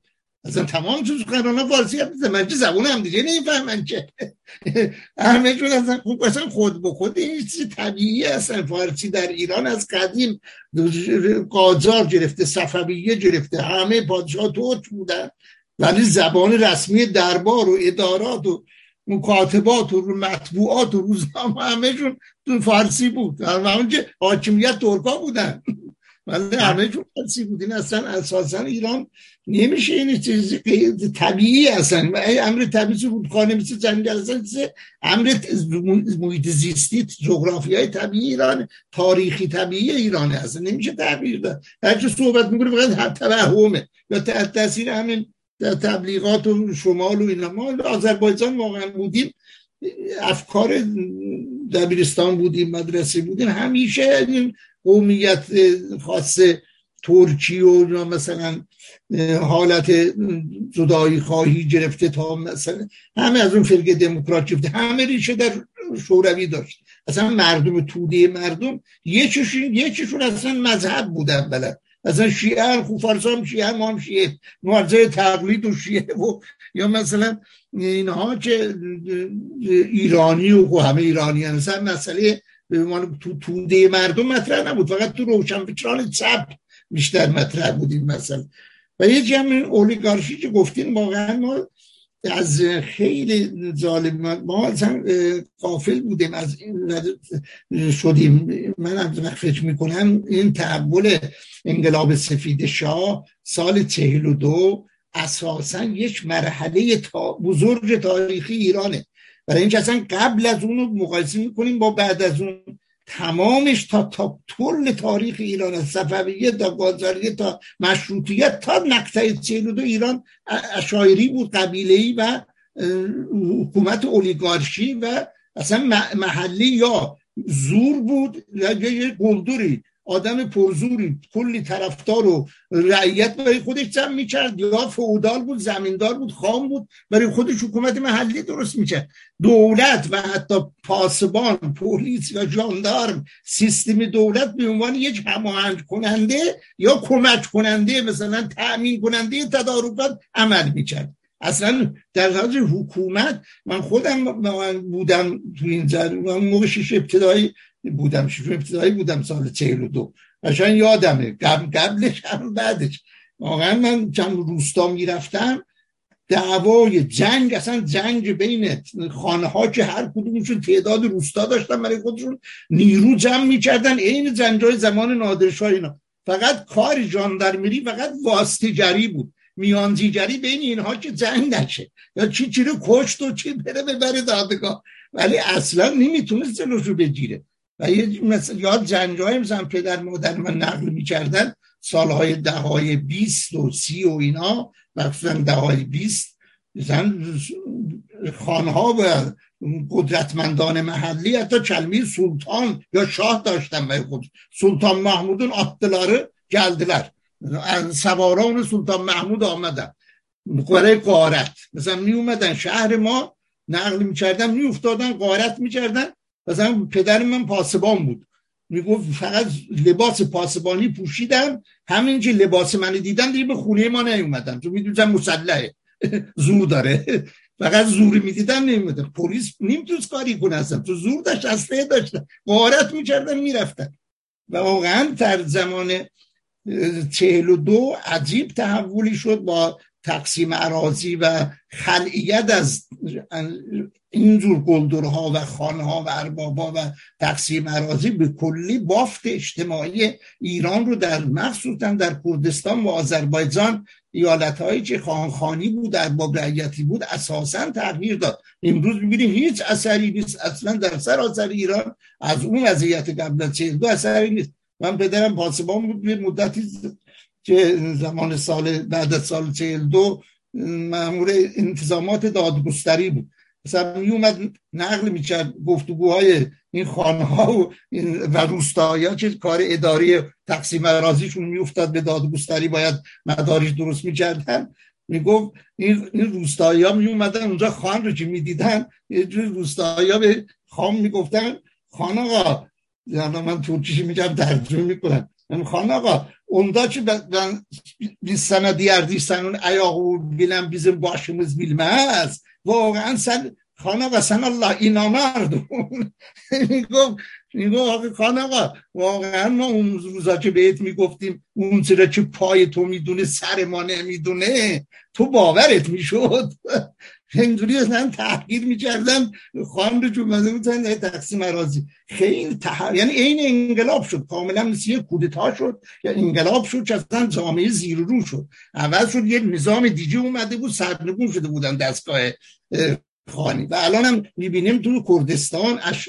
واقعا همین جریان محسا می‌بینیم. که اگر اشایری بود شیکی بود اون زمان ها بود فقط دوره میمون توی اشیره خودش. مثل زن خانوادهش میگه دختر ایرانه. اصلا به عنوان ایران مطرحه تو توی کردستان. اینها فقط موندن توی این احزاب کردی به عنوان اشایر و خانواده و اینها. یا بزن همین احزاب کردستان عراق. ما 25 سال عراق بودم. عراق واقعا عراق تمامش اشایری و شیخ هنوز هنوز هم ما خودمون برای حمایت گرفتن از عراقی ها اونجا بودیم فقط شوخ اشایری می‌دیدیم. هر شیخ اشیری رو می‌دیدیم که تمام اشیره تا اون بوده. یه چیزی امضا می‌کرد یعنی این امضای همه بود. الان همینطوریه تا هم قسمت عربیش هم کردیش. عراق تمامش اشایریه و شروعش تعیین کننده. دولت فقط همین تامین کننده و اداره کشور داره. ولی محلی ها محلی ها تمامش ایران در حالی که مطلقا در ایران چین خبری نیست. روز همین عذاب کرده عراق چه اصلا بارزانی طالبانه فقط یه خانواده. اون هم حتی تو محلی توی منطقه امارات مطلقا از یک خانواده به اونور حاکمیت نمیره. مطلقا. فقط ایرانه که الان هم با این جمهوری بالاخره بعد از انقلاب آخوند اصلا جمهوری مخالف بود. اصلا تو فکرش نیست توی ایدولوژیش نیست. مجبور شد به جمهوری.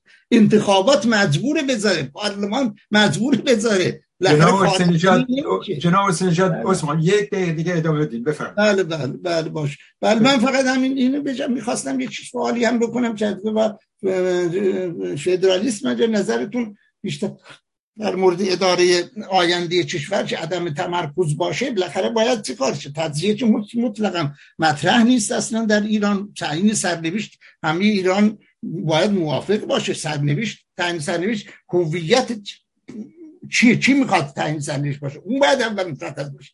ایرانی هم همه. اصلا کرد ایرانیه آذربایجان ایرانیه بلوچ ایرانیه. ملت ایران باید تعیین سرنوشت کنه. رفراندوم باشه باید همه همه رأی بدن. نمیشه جدا از این باشه.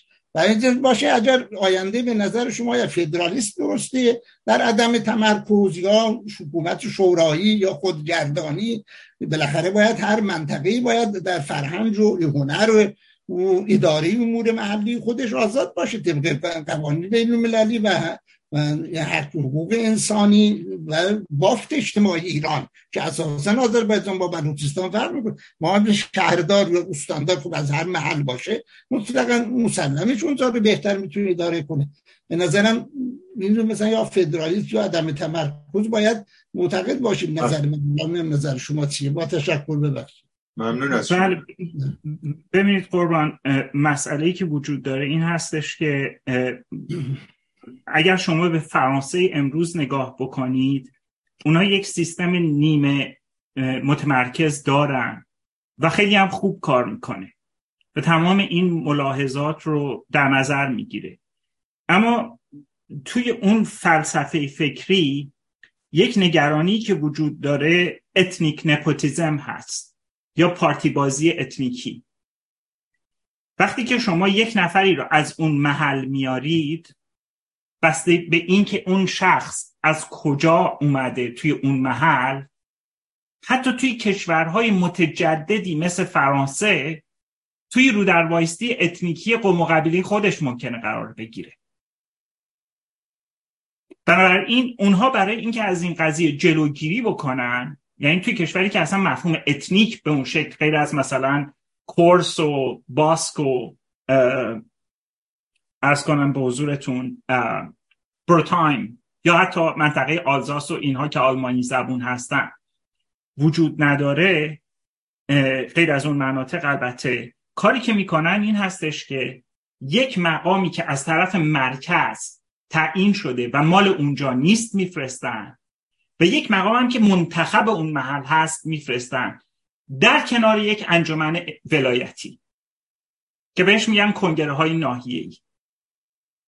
و مجموعه بین کنگره های ناحیه‌ای مقام هایی که از طرف مرکز منصوب شدن که مال اون محل نیستن و مقاماتی که منتخب اون محل هستن. در کنار اون اینها اداره می‌کنن.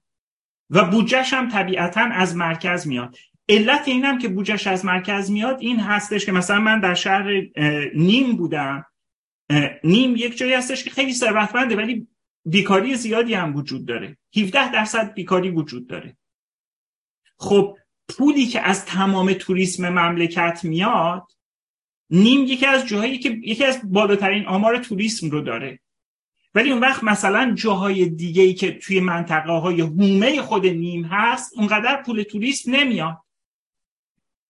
میاد این پول توریست میگن که مثلا میزان پولی که نیم از توریسم درآمدش بوده انقدر بوده انقدرش صرف مثلا آبخانداری و غیره و زالک بشه اینقدرش برای اون منطقه هایی بشه که توریسم وجود نداره و بیکاری وجود داره پولش هم از منطقه مرکزی میاد. که این توزیع ثروت به صورت عادلانه وجود داشته باشه. یا اینکه دولت مرکزی تشویق می‌کنه البته با حقوق بیشتر. پزشکانی که توی مناطق شهری وجود دارن زندگی می‌کنن کار می‌کنن به خصوص اونایی که تازه فارغ و تحصیل شدن چون می‌دونید که تحصیل در فرانسه مجانی هست. دولت بهشون حقوق بیشتری میده که برن یه مدتی توی اون منطقه هومه کار بکنن.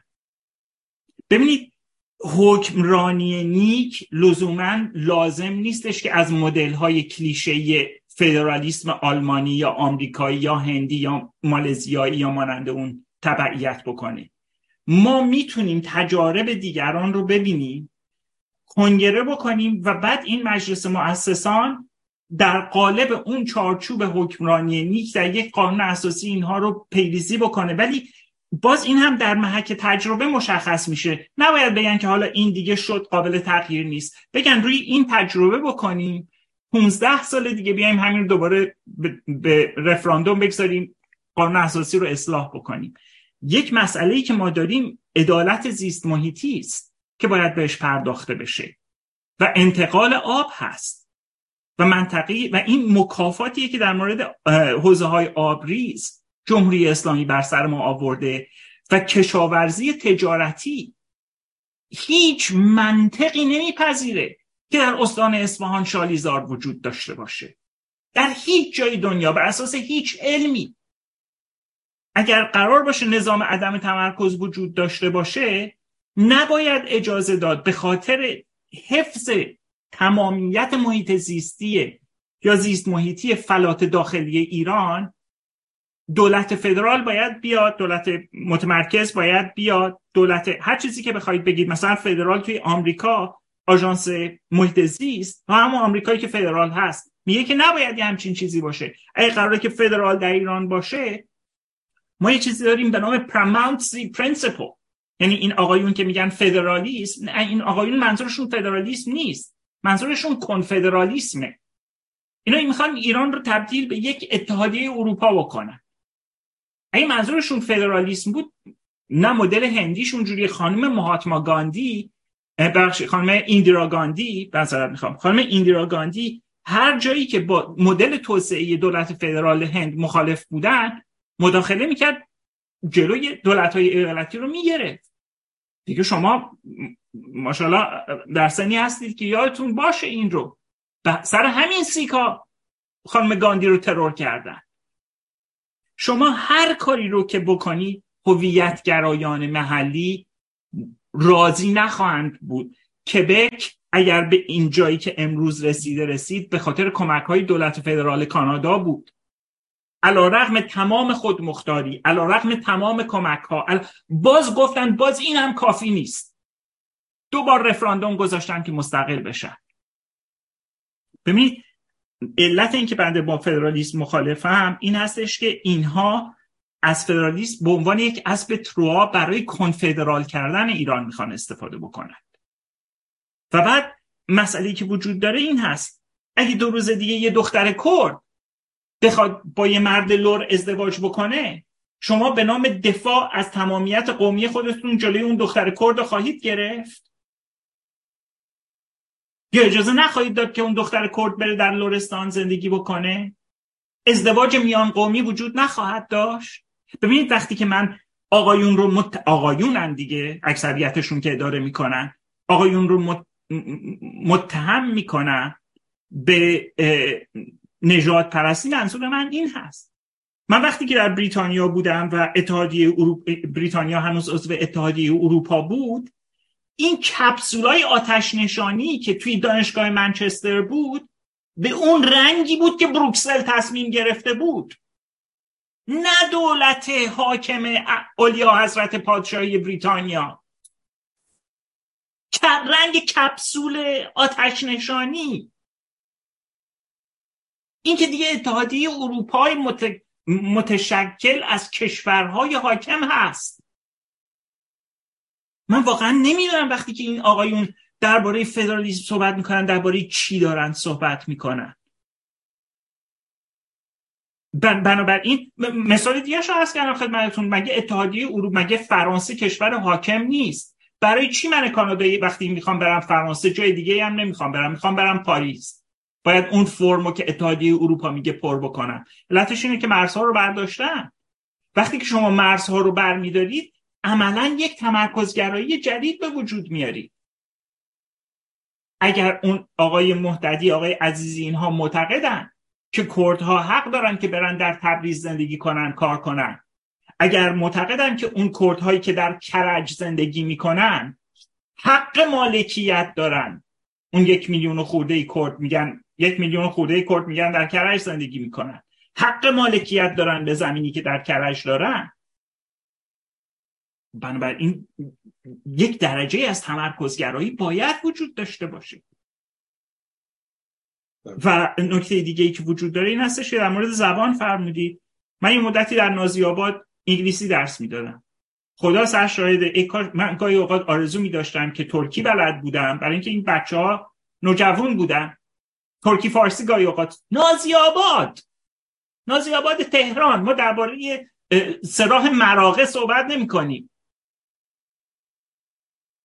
بنابراین به من شایسته هست که ایرانیان فارسی زبان زبان محلی بلد باشن.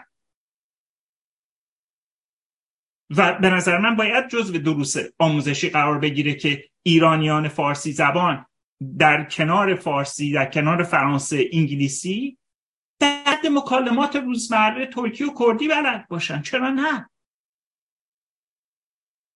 و غیر از این به نظر من فاشیسم هست چه از طرف اونها چه از طرف کسانی که میگن مطلق گرایی یک زبانی باید در کشور وجود داشته باشه.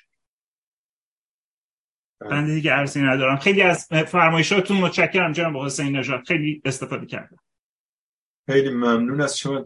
جناب خلدی ما 20 دقیقه دیگه وقت داریم بودن 22 دقیقه. اگر لطف کنید پاسخ ها و واکنش ها رو کوتاه ممنون میشیم از شما. خواهش من چون دوستان از بیرون از تالار هم زیادن. از داخل جناب ناخدا شما بفرمایید. متشکرم جناب دانشور و درود دارم به همه دوستان و خیلی ممنون از جناب خلدی دکتر خلدی برای فرمایشات بسیار ارزنده که واقعا آموزنده بود برای من. من یه سوال داشتم در فرمایشاتتون در مورد این که آمریکا داره قوانینی رو تغییر میده به خصوص برای نظامیانشون برای اینکه بتونن کمک بکنن به پایگاه هایی در کردستان عراق که من خوب متوجه نشدم. سوال من اینه از جناب که آیا شما از آمریکا انتقاد داشتی؟ در این مورد تا اونجا که من خبر دارم آمریکا 2500 و نظامی در عراق داره در اون گوشه عراق با همچنین سوریه برای اینکه نظر دوره داعش پا بگیره و اینکه داره پدافند هوایی میده که از پایگاه ها یک کرد ها حفاظت بشه متوجه نشدم. و اگر این رو هم باز بس بدم به سوال این که در مورد واقعا پیشمرگه های حزب کمیله صحبت شد. و خب مگه اینا چند نفرن؟ جناب خب خلدی. من یه نظامیم من تا که خبر دارم بیشتر از صد نفر نیستم این پیشمرگه ها خب اینا در مقابل ارتش ایران چیکار می‌تونن بکنن؟ اگر یه وقتی تغییر پیدا کرد. خب اینا یا باید اصلشون رو بزنن زمین که جناب علی فرمودی با ما اینا رو خل صلاح بکنیم. اونا اتوماتیک خل صلاح یا میشن یا اینکه خب میرن. در مقابل ارتش که نمی‌تونن بیستن و خودنمایی بکنن. این یه سوالم بود واقعا. این یکی دیگه سوالم این بود که خب جناب در مورد عبدالله محتدی خیلی انتقادی صحبت فرمودید و من البته وقتی که عبدالله محتدی دبیر کل حزب کمله است دبیر کل حزب کمله اومد رفت در با اون شش نفر دیگر در جورجتان و بعدم منشور مهدا رو که نوشتن من ایشون رو خیلی آدم شجاعی می‌دونم از نظر خودش. برای اینکه خطری رو که ایشون برای خودش گرفته بود واقعا شدید بود. الان من خدمتون عرض می‌کنم. اون موقع که ایشون این کارو کرد حزب دموکرات کردستان و کملا با همدیگه اعتلاف داشتن. بعد از این نه تنها انشاب کردن به روی هم هم اصله کشیدن. حتی تلفات هم دادن. بنابراین خیلی شجاعانه بود که این, این خطر رو ایشون کرد. ولی همونطور که جناب جناب خودتون فرمودید که با داخل کردستان هم خب در تماس بودید فرهیختگانی هستن که اینها رو اصلا نماینده خودشون نمی‌دونن. منم با شما موافقم از این نظر با مردم. اینا نماینده یه حزبه حزب چند, چند نفر است. اینا که نمی‌تونن واقعا به معنی واقعی نمایندگی تمام مردم کرد ایران رو داشته باشن. کدوم از مردم کرد یعنی درصد قابل ملاحظه ای اصلا یه همچی ادعایی رو دارن یا می‌تونن همچین ادعایی داشته باشن؟ نه قبول ندارم. اینا هم یه حزب هستن. الان بیشتر صحبت ها هم خیلی شد. دیگه من ادامه نمیدم در مورد اینکه به زبان مادری اگر بتونن آموزش داشته باشن که زیاد صحبت شد. و بارها هم, در همین جلسه هم صحبت شد که زبان رسمی آموزشی ایران همیشه فارسی بوده و ادامه هم خواهد یافت. من وقتی که دانشگاه افسری بودم قد من بلند یه ذره تو اون نه نفر اول گورهان قرار گرفته بودیم. از این نه نفر دو تاشون کرد بودن.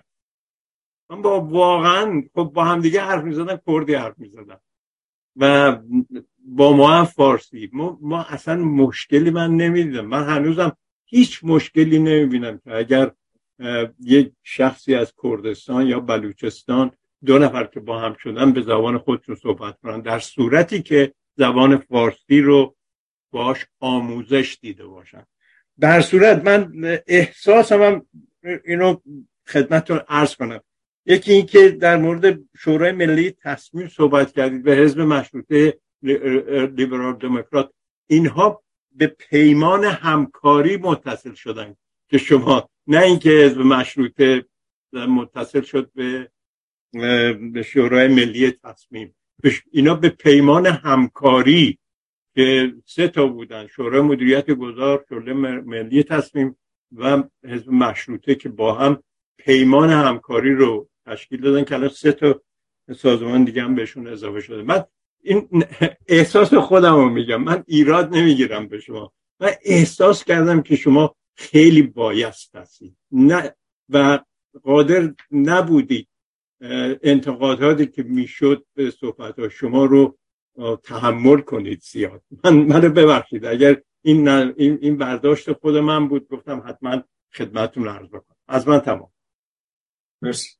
بفرمایید خیلی متشکرم جان فارسی. اولا که من از خدمتی که حضرت عالی به ایران کردید سپاسگزاری می‌کنم. به عنوان یک ناخدای نیروی دریایی. ارز کنم بزرگتون نخیر قضیه شورای تصمیم وقتی هستش که آقای پاشایی و آقای بیت اللهی بدون در جریان گذاشتن حزب مشروطه در تابستان سال گذشته رفتن و اون بیانیه رو امضا کردن و به رایزنهاشون هم چیزی نگفتن. و شما و بعد از اینکه اون کار انجام دادن گفتن که ما به صورت شخصی امضا کردیم در حالی که در اون بیانیه که اول امضا شده بود عنوانهاشون هم اومده بود و بعد اومدن پس گرفتن عنوانهاشون رو و بعد به خاطر اعتراضی که در درون حزب مشروطه بهشون شد گفتن که ما به صورت شخصی امضا کردیم. که چیز شما ببینید نمی‌تونید یه کسی رو بیایید بگید رایزن شماست بعد برید شما یه کار دیگه رو بکنید بعد بیایید بگید که حالا نظر شما چیه درباره این قضیه یا اون شخص رایزن شما نیست؟ یا شما در واقع این فرد رو فقط گذاشتید اونجا برای دکور؟ عنایت میفرمایید و تمام اینها ثبت شده و اگر روزی تاریخش بیاد بیرون خوش خداوند رو من شکرگزار هستم که حقوق خوندم می‌تونم از خودم دفاع کنم. در مورد بایاس من هم تردیدی نیست. من ایرانگرا هستم. بله بایاس من ایرانگرایی است. و بسیار افتخار می‌کنم که ایرانگرا هستم. منتها اگر دوستان میفرمایند که ما هممون باید انسانگرا باشیم حرف من این هست. مرزها رو بردارید یک اتحادیه اروپای خاورمیانه ای درست می‌کنیم ما هم میشیم زبان اقلیت. عنایت میفرمایید. حرف این هست. توی چت خصوصی هم توی همینجا براتون این پیشنهاد اصلاحیه رو گذاشتم به انگلیسی و کوت هم شده از اون نماینده کنگره امریکا. و درش و تازه ایشون توییت هم زده که باید از کردهای ایران دفاع کرد. ببینید قربان ما آموخته شدیم. آیا جمهوری اسلامی حمله شیمیایی کرده علیه غیر نظامیان کردستان ایران؟ آیا وقایعی که در سال 1990 بعد از جنگ کویت اتفاق افتاد در شمال عراق داره در ایران اتفاق میفته؟ و بعد نتیجهش چی بود؟ وقتی که عراقی ها اومدن توی حلبچه اون کارو کردن بعد بعد از جنگ کویت اون سرکوبی رو عملیات انفال انجام شد. خب این شد که منطقه پرواز ممنوع اعلام شد دیگه. منطقه پرواز ممنوع اعلام شد. بعدم که خبر دارید حتما رفراندوم همینگونه انجام شده در منطقه اقلیم کردستان که رای به استقلال خودشون از عراق دادن. حالا بگذاریم از اینکه تحت نظام بحثی عراق اساسا نمی‌تونه چیزی به نام تکسر وجود داشته باشه. برای اینکه اون ناسیونال سوسیالیسم عربی است. همه باید عرب بشن. اون کردم چون صلاح الدین ایوبی داشته صلاح الدین ایوبی هم عربی هم صحبت می‌کرده اون کردم باید عرب بشه. ما اصلا در قاموس تاریخی فرنگیمون این نیست. که بگیم که کرد حق نداره کردی صحبت بکنه ترک حق نداره ترکی صحبت بکنه. اصلا اینها رو نداریم. بنابراین اتهامی که حضرت عالی در مورد بایاس به وارد آوردی کاملا درست هست و من با کمال افتخار ایرانی هم و ملیگرای ایرانی هستم.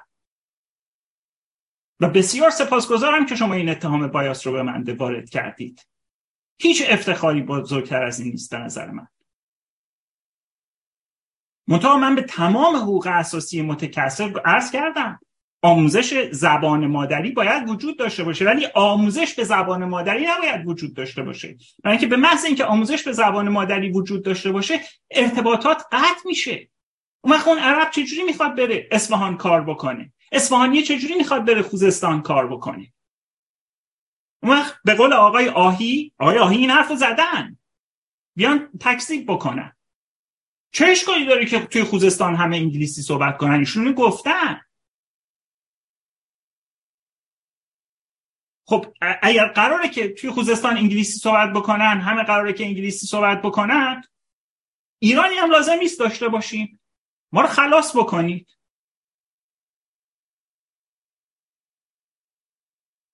خیلی سپاسگزارم از فرمایشاتون. ممنون از شما. پنج ده دقیقه دیگه وقت به پایان وقت داریم.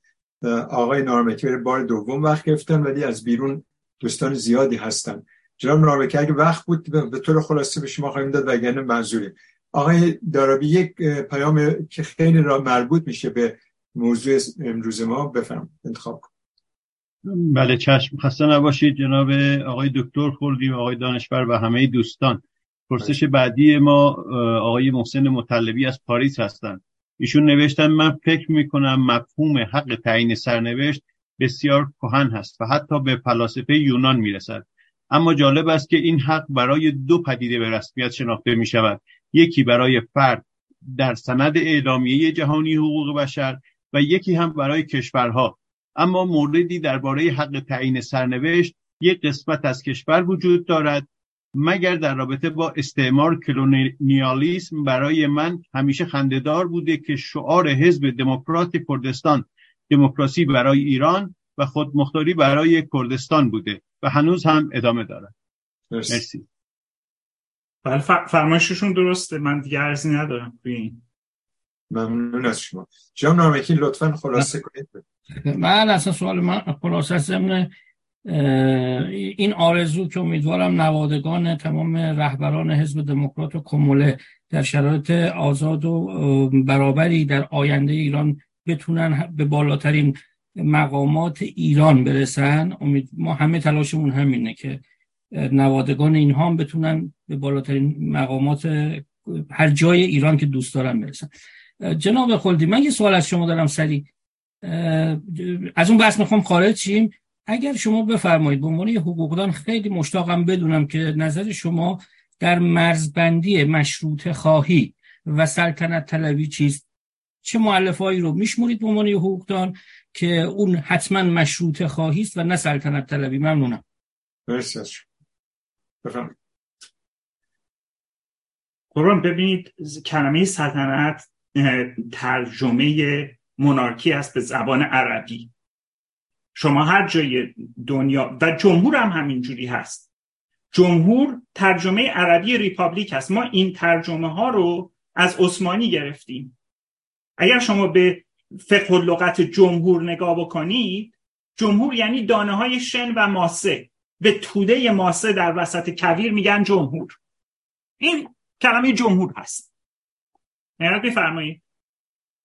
در صورتی که اعراب هیچ وقت کلمه دموکراسی رو ترجمه نکردن. دیموکراسی نه نه من هنوز دارم می‌رسم. اجازه بفرمایید اجازه بفرمایید. اصلا عذر می‌خوام. من پس می‌گیرم. سوالمو پس می‌گیرم. اگر قراره که من پاسخ شما رو بدم جناب نرمکی جناب نرمکی اگر قراره که من پاسخ شما رو بدم باید سوالمو پس گرفتم قربان. من سوالمو پس گرفتم. نداره شما پس گرفتین. ایشون بزنید تو صحبت رو صحبت رو نمی‌خواستم. فقط مشروط خواهی با دیکتاتوری رو به من خیلی ممنون. لغت نمی‌خوام. دیکتاتوری با مشروط خواهی چه فرقی داره؟ آقای نرمکی لطفاً. بفرمایید. جناب دانشور حالا که چون این چیزی هست شما یک جلسه سه ساعته دیگه بگذارید بند درباره مشروط خواهی و جمهوری خواهی صحبت می‌کنم. برای اینکه اینجا نمی‌تونم اینجوری پاسخ بدم. خیلی ممنون از شما. حتما. آقای دارابی یک پیام دیگه در وقت باقی مونده بفرمایید. به چشم. آقای منصور فروزنده از منچستر نوشتن من فکر می‌کنم در دوران دکتر قاسملو خواستاری حق خودمختاری مساوی خواستن حق خودگردانی بود. اما اکنون بیش از آن معنی می‌دهد. متاسفانه شورای ملی مقاومت مجاهدین و خانم رجوی هم بدون توجه به این تغییر تدریجی معنای خودمختاری بدون تغییر تدریجی معنای خودمختاری همچنان بر این اصل پافشاری می‌کنند. پیشنهاد می‌کنم ای از ادبای سیاستمداری به تدوین یک فرهنگ اصلاحات سیاسی بپردازند تا این گونه دوغ دوشاب یکی نشود. ایشون نظر داشتن اگه اجازه بدیم من یک یکی دیگه هم بخونم. یکی دیگه هم بخونید اگه دکتر خواستن با هم مرسی از شد آقای محسن تقوی از وین نوشتن من در مصاحبه های دکتر نوری علا در تلویزیون ها دیدم که ایشان بین حق تعیین سرنوشت و حق خودمختاری تفاوتی قائل نیستند. و هر دو را مقدمه بالقوه تجزیه طلبی و جدایی می‌دانند. آیا نظر آقای دکتر خلدی هم با نظر ایشان یکی است؟ در یک در یک کلمه بله. و آقای دکتر نوری علا تشریف دارن. دیگه من به جای ایشون صحبت نمی کنم مرسی از شما. آقای دانشار آخرین نفر خیلی کوتاه. بفهم پنج دقیقه وقت. خیلی ممنون. من خیلی کوتاه هم ببین دوستان ما اینو بارا صحبت کردیم. حق خودگردانی حق خودمختاری فدرالیسم عدم تمرکز. اول اینا شما از کی می‌خواین؟ مگه می‌تونن اعضاب امروز مثلا 15 نفر جمع کنن اسپوت کنن حزب؟ مگه می‌تونی از از این حزب بخوای یا می‌تونی حتی از شازده رضا پهلوی بخوای اگه به دموکراسی معتقدی. اینا مفاهیمی که باید روش کار بشه باید تحقیقات بشه باید تو مجلس بیاد باید بعد دوباره جامعه مدنی فعالیت کنه توش مطبوعات بیارن دیگه آسونه نیست یک در اینا هیچ کدومشون ربطی به دموکراسی نداره. هیچ کدومشون. بخاطر دلیل خیلی ساده همینه که دموکراسی امروزی همه جور اینا همه جور اینا هست. بنابراین باید برگردی به شرایط مشخص جامعه ما. وقتی آقای خلدی صحبت آب کردن مسئله آب. تار در تاریخن در ایران ما قتل ها داریم که روی مسئله نمایشنامه و ادبیات هست که سر آب دهاتی هم بیاد کشتن. و تو از اونجا مثلا بلند میشی یک چیزی برای خود یه مقاله می‌نویسی که در آینده ایران باید اله بشه. اینا بحثای به نظر من بیمعنی کودکانه یا نظر سیاسی. و بحثایی که در واقع ما رو از راه درست باز میداره. هیچ بحث درستی نیست. گفته شد شما نگاه به تعداد اصلا فدرالیسم تعریف نداره به تعداد کشورهای فدرال جهان ما فدرالیست داریم. در ما فد, فد آمریکا فدرال دیگه نه ولی یکی از متمرکزترین به راز قدرت سیاسی کشورهای جهانه. قدرت دیگه رئیس جمهور آمریکا داره که رئیس جمهور فرانسه شاید نشته باشه با یک کشور بسیار متمرکزیه. بنابراین به نظر میاد بحثای الکی همش بحثای بیخودی و بیشتر هیجانی و عوام آمیانه است در واقع. تو این بحثا رو بخوای دقیق بدی توش باید بری رو فدرالیسم گفتگو کنی ببین چه کاری هست که توی کشور فدرال میشه کرد ولی در یک کشور دموکراتیک غیر فدرال نمیشه نمی‌تونیم چیزی پیدا کنیم تازه مشکلات جهانی فدرال ما بالای مختصرا گفتیم تو بحث قبل اونم کردیم. برای من فکر کنم دوستان ورود به این بحث ها بحث بیخودیه. یه مش قدرت طلب خانخانی تو مملکت پیدا شدن مثل عراق. و دندون تیش کردن که اگه شد از این داستان چیزی ببرن. یک واقعیتیه. و, و ولی ولی بحث اینه به نظر من. اینو باید دقت کرد. اون الیت سیاسی که هر کشوری داشته که از بیرون از دموکراسی جامعهش رو برده به طرف دموکراسی اون الیت سیاسی چه پیش بینی برای آینده می‌کنه؟ پیش بینی برای آیندهش چگونه می‌تونه پاسخ بده به پرنسیب هایی که بعدا پرنسیب های دموکراسی خواهد شد؟ اینا که کدومشون ربطی پرنسیب های دموکراسی نداره. خیلی ممنون. مرسی. بفهمید جان نه من با جناب دانشور کاملا موافقم. دیگه چیز دیگه ای ندارم. واقعا به فرمایشات متین ایشون اضافه کنم. و به نظر من یک چیزی که فقط یک چیزی که من حالا در مورد صحبت قبلی باید عرض بکنم این هستش که آقای دکتر قاسملو کتابی دارن به نام کردان ملتی بدون کشور. این کتاب رو بخونید.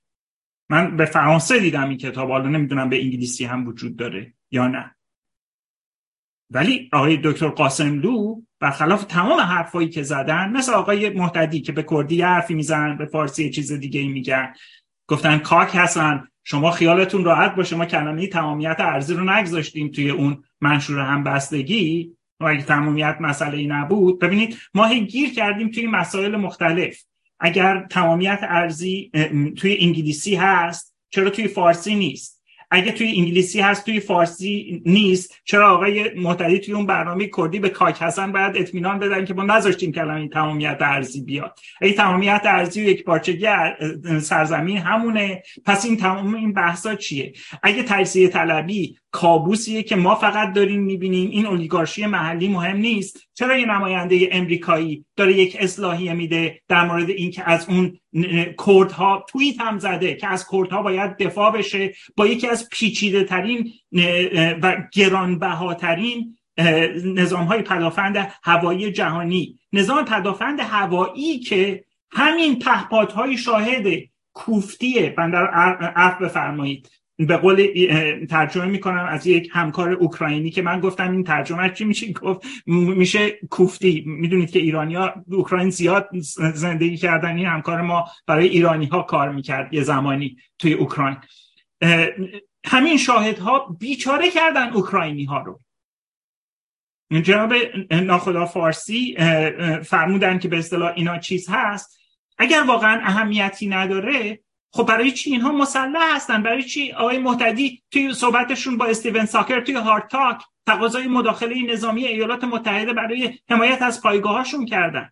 اگر این پایگاه ها پایگاه های پناهندگان کرد هستن طبق کنوانسیون پناهندگان سازمان ملل هیچ هیچ پناه هیچ کمپ پناهندگانی که تحت نظارت کمیساریای عالی پناهندگان سازمان ملل هست درش حمل اسلحه نباید وجود داشته باشه. نه تنها حمل اسلحه وجود داره که آموزش نظامی دارن میدن توی اینها. پس پایگاه نظامی هست. ببینید قربان من واقعا نمی‌دونم. ما بر اساس وقتی که بهشون میگیم شطارند می‌گویند مرغی وقتی که می‌گوییم مرغند می‌گویند شطوری وقتی که میگیم استانداردهای وقتی میگیم خیلی خب بر اساس اعلامیه حقوق بشر صحبت می‌کنیم بریم تو کنوانسیون پناهندگان نگاه بکنیم این پایگاه چرا پایگاه نظامیه؟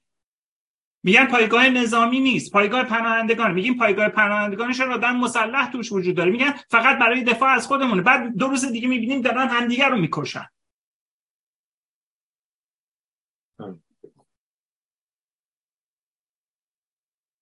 ممنون از توضیحات شما و خسته نباشید. خیلی ممنون. برای وقتی که برای میستان گذاشتید امیدواریم شما رو در آینده هم داشته باشیم اینجا. دوستان خیلی ممنون. خسته نباشید و پوزش از دوستان بیرون از این سالن که وقت برای همه نبود. بر حال خیلی جلسه خوبی بود. بدرود بر همه دوستان. جناب دکتر شما صحبتی دارید؟ من فقط سپاسگزاری می‌کنم از حضرت عالی. جناب نوری علای عزیز خیلی بنده رو سرفراز فرمودید. بله من مقالات شما رو خوندم رفرانس ندادم برای اینکه به قول پدر بزرگم آدم اونجایی که در حضور علما هست نباید حرف از صحبت خود علما بکنه. در نتیجه بنده دیگه حرفی نزدم و بنده در مورد استدلال شما در مورد حق تعیین سرنوشت و این مسائل دیگه کاملا با شما هم عقیده هستم تصدقتون دارم. خیلی متشکرم. تشکر می‌کنم از اینکه تشریف آوردید. ما همه در مرحله اول به اصطلاح من ایران مدار هستیم. ما بر مدار ایران فکر می‌کنیم. و از این لحاظ همه با هم پیوند داریم. خیلی متشکرم. خیلی ممنون. باشید پاینده ایران. خیلی ممنون. شب و روز دوستان خوش. خیلی ممنون. بدرود دوستان بدرود. خیلی ممنون. بدرود دوستان. بدرود.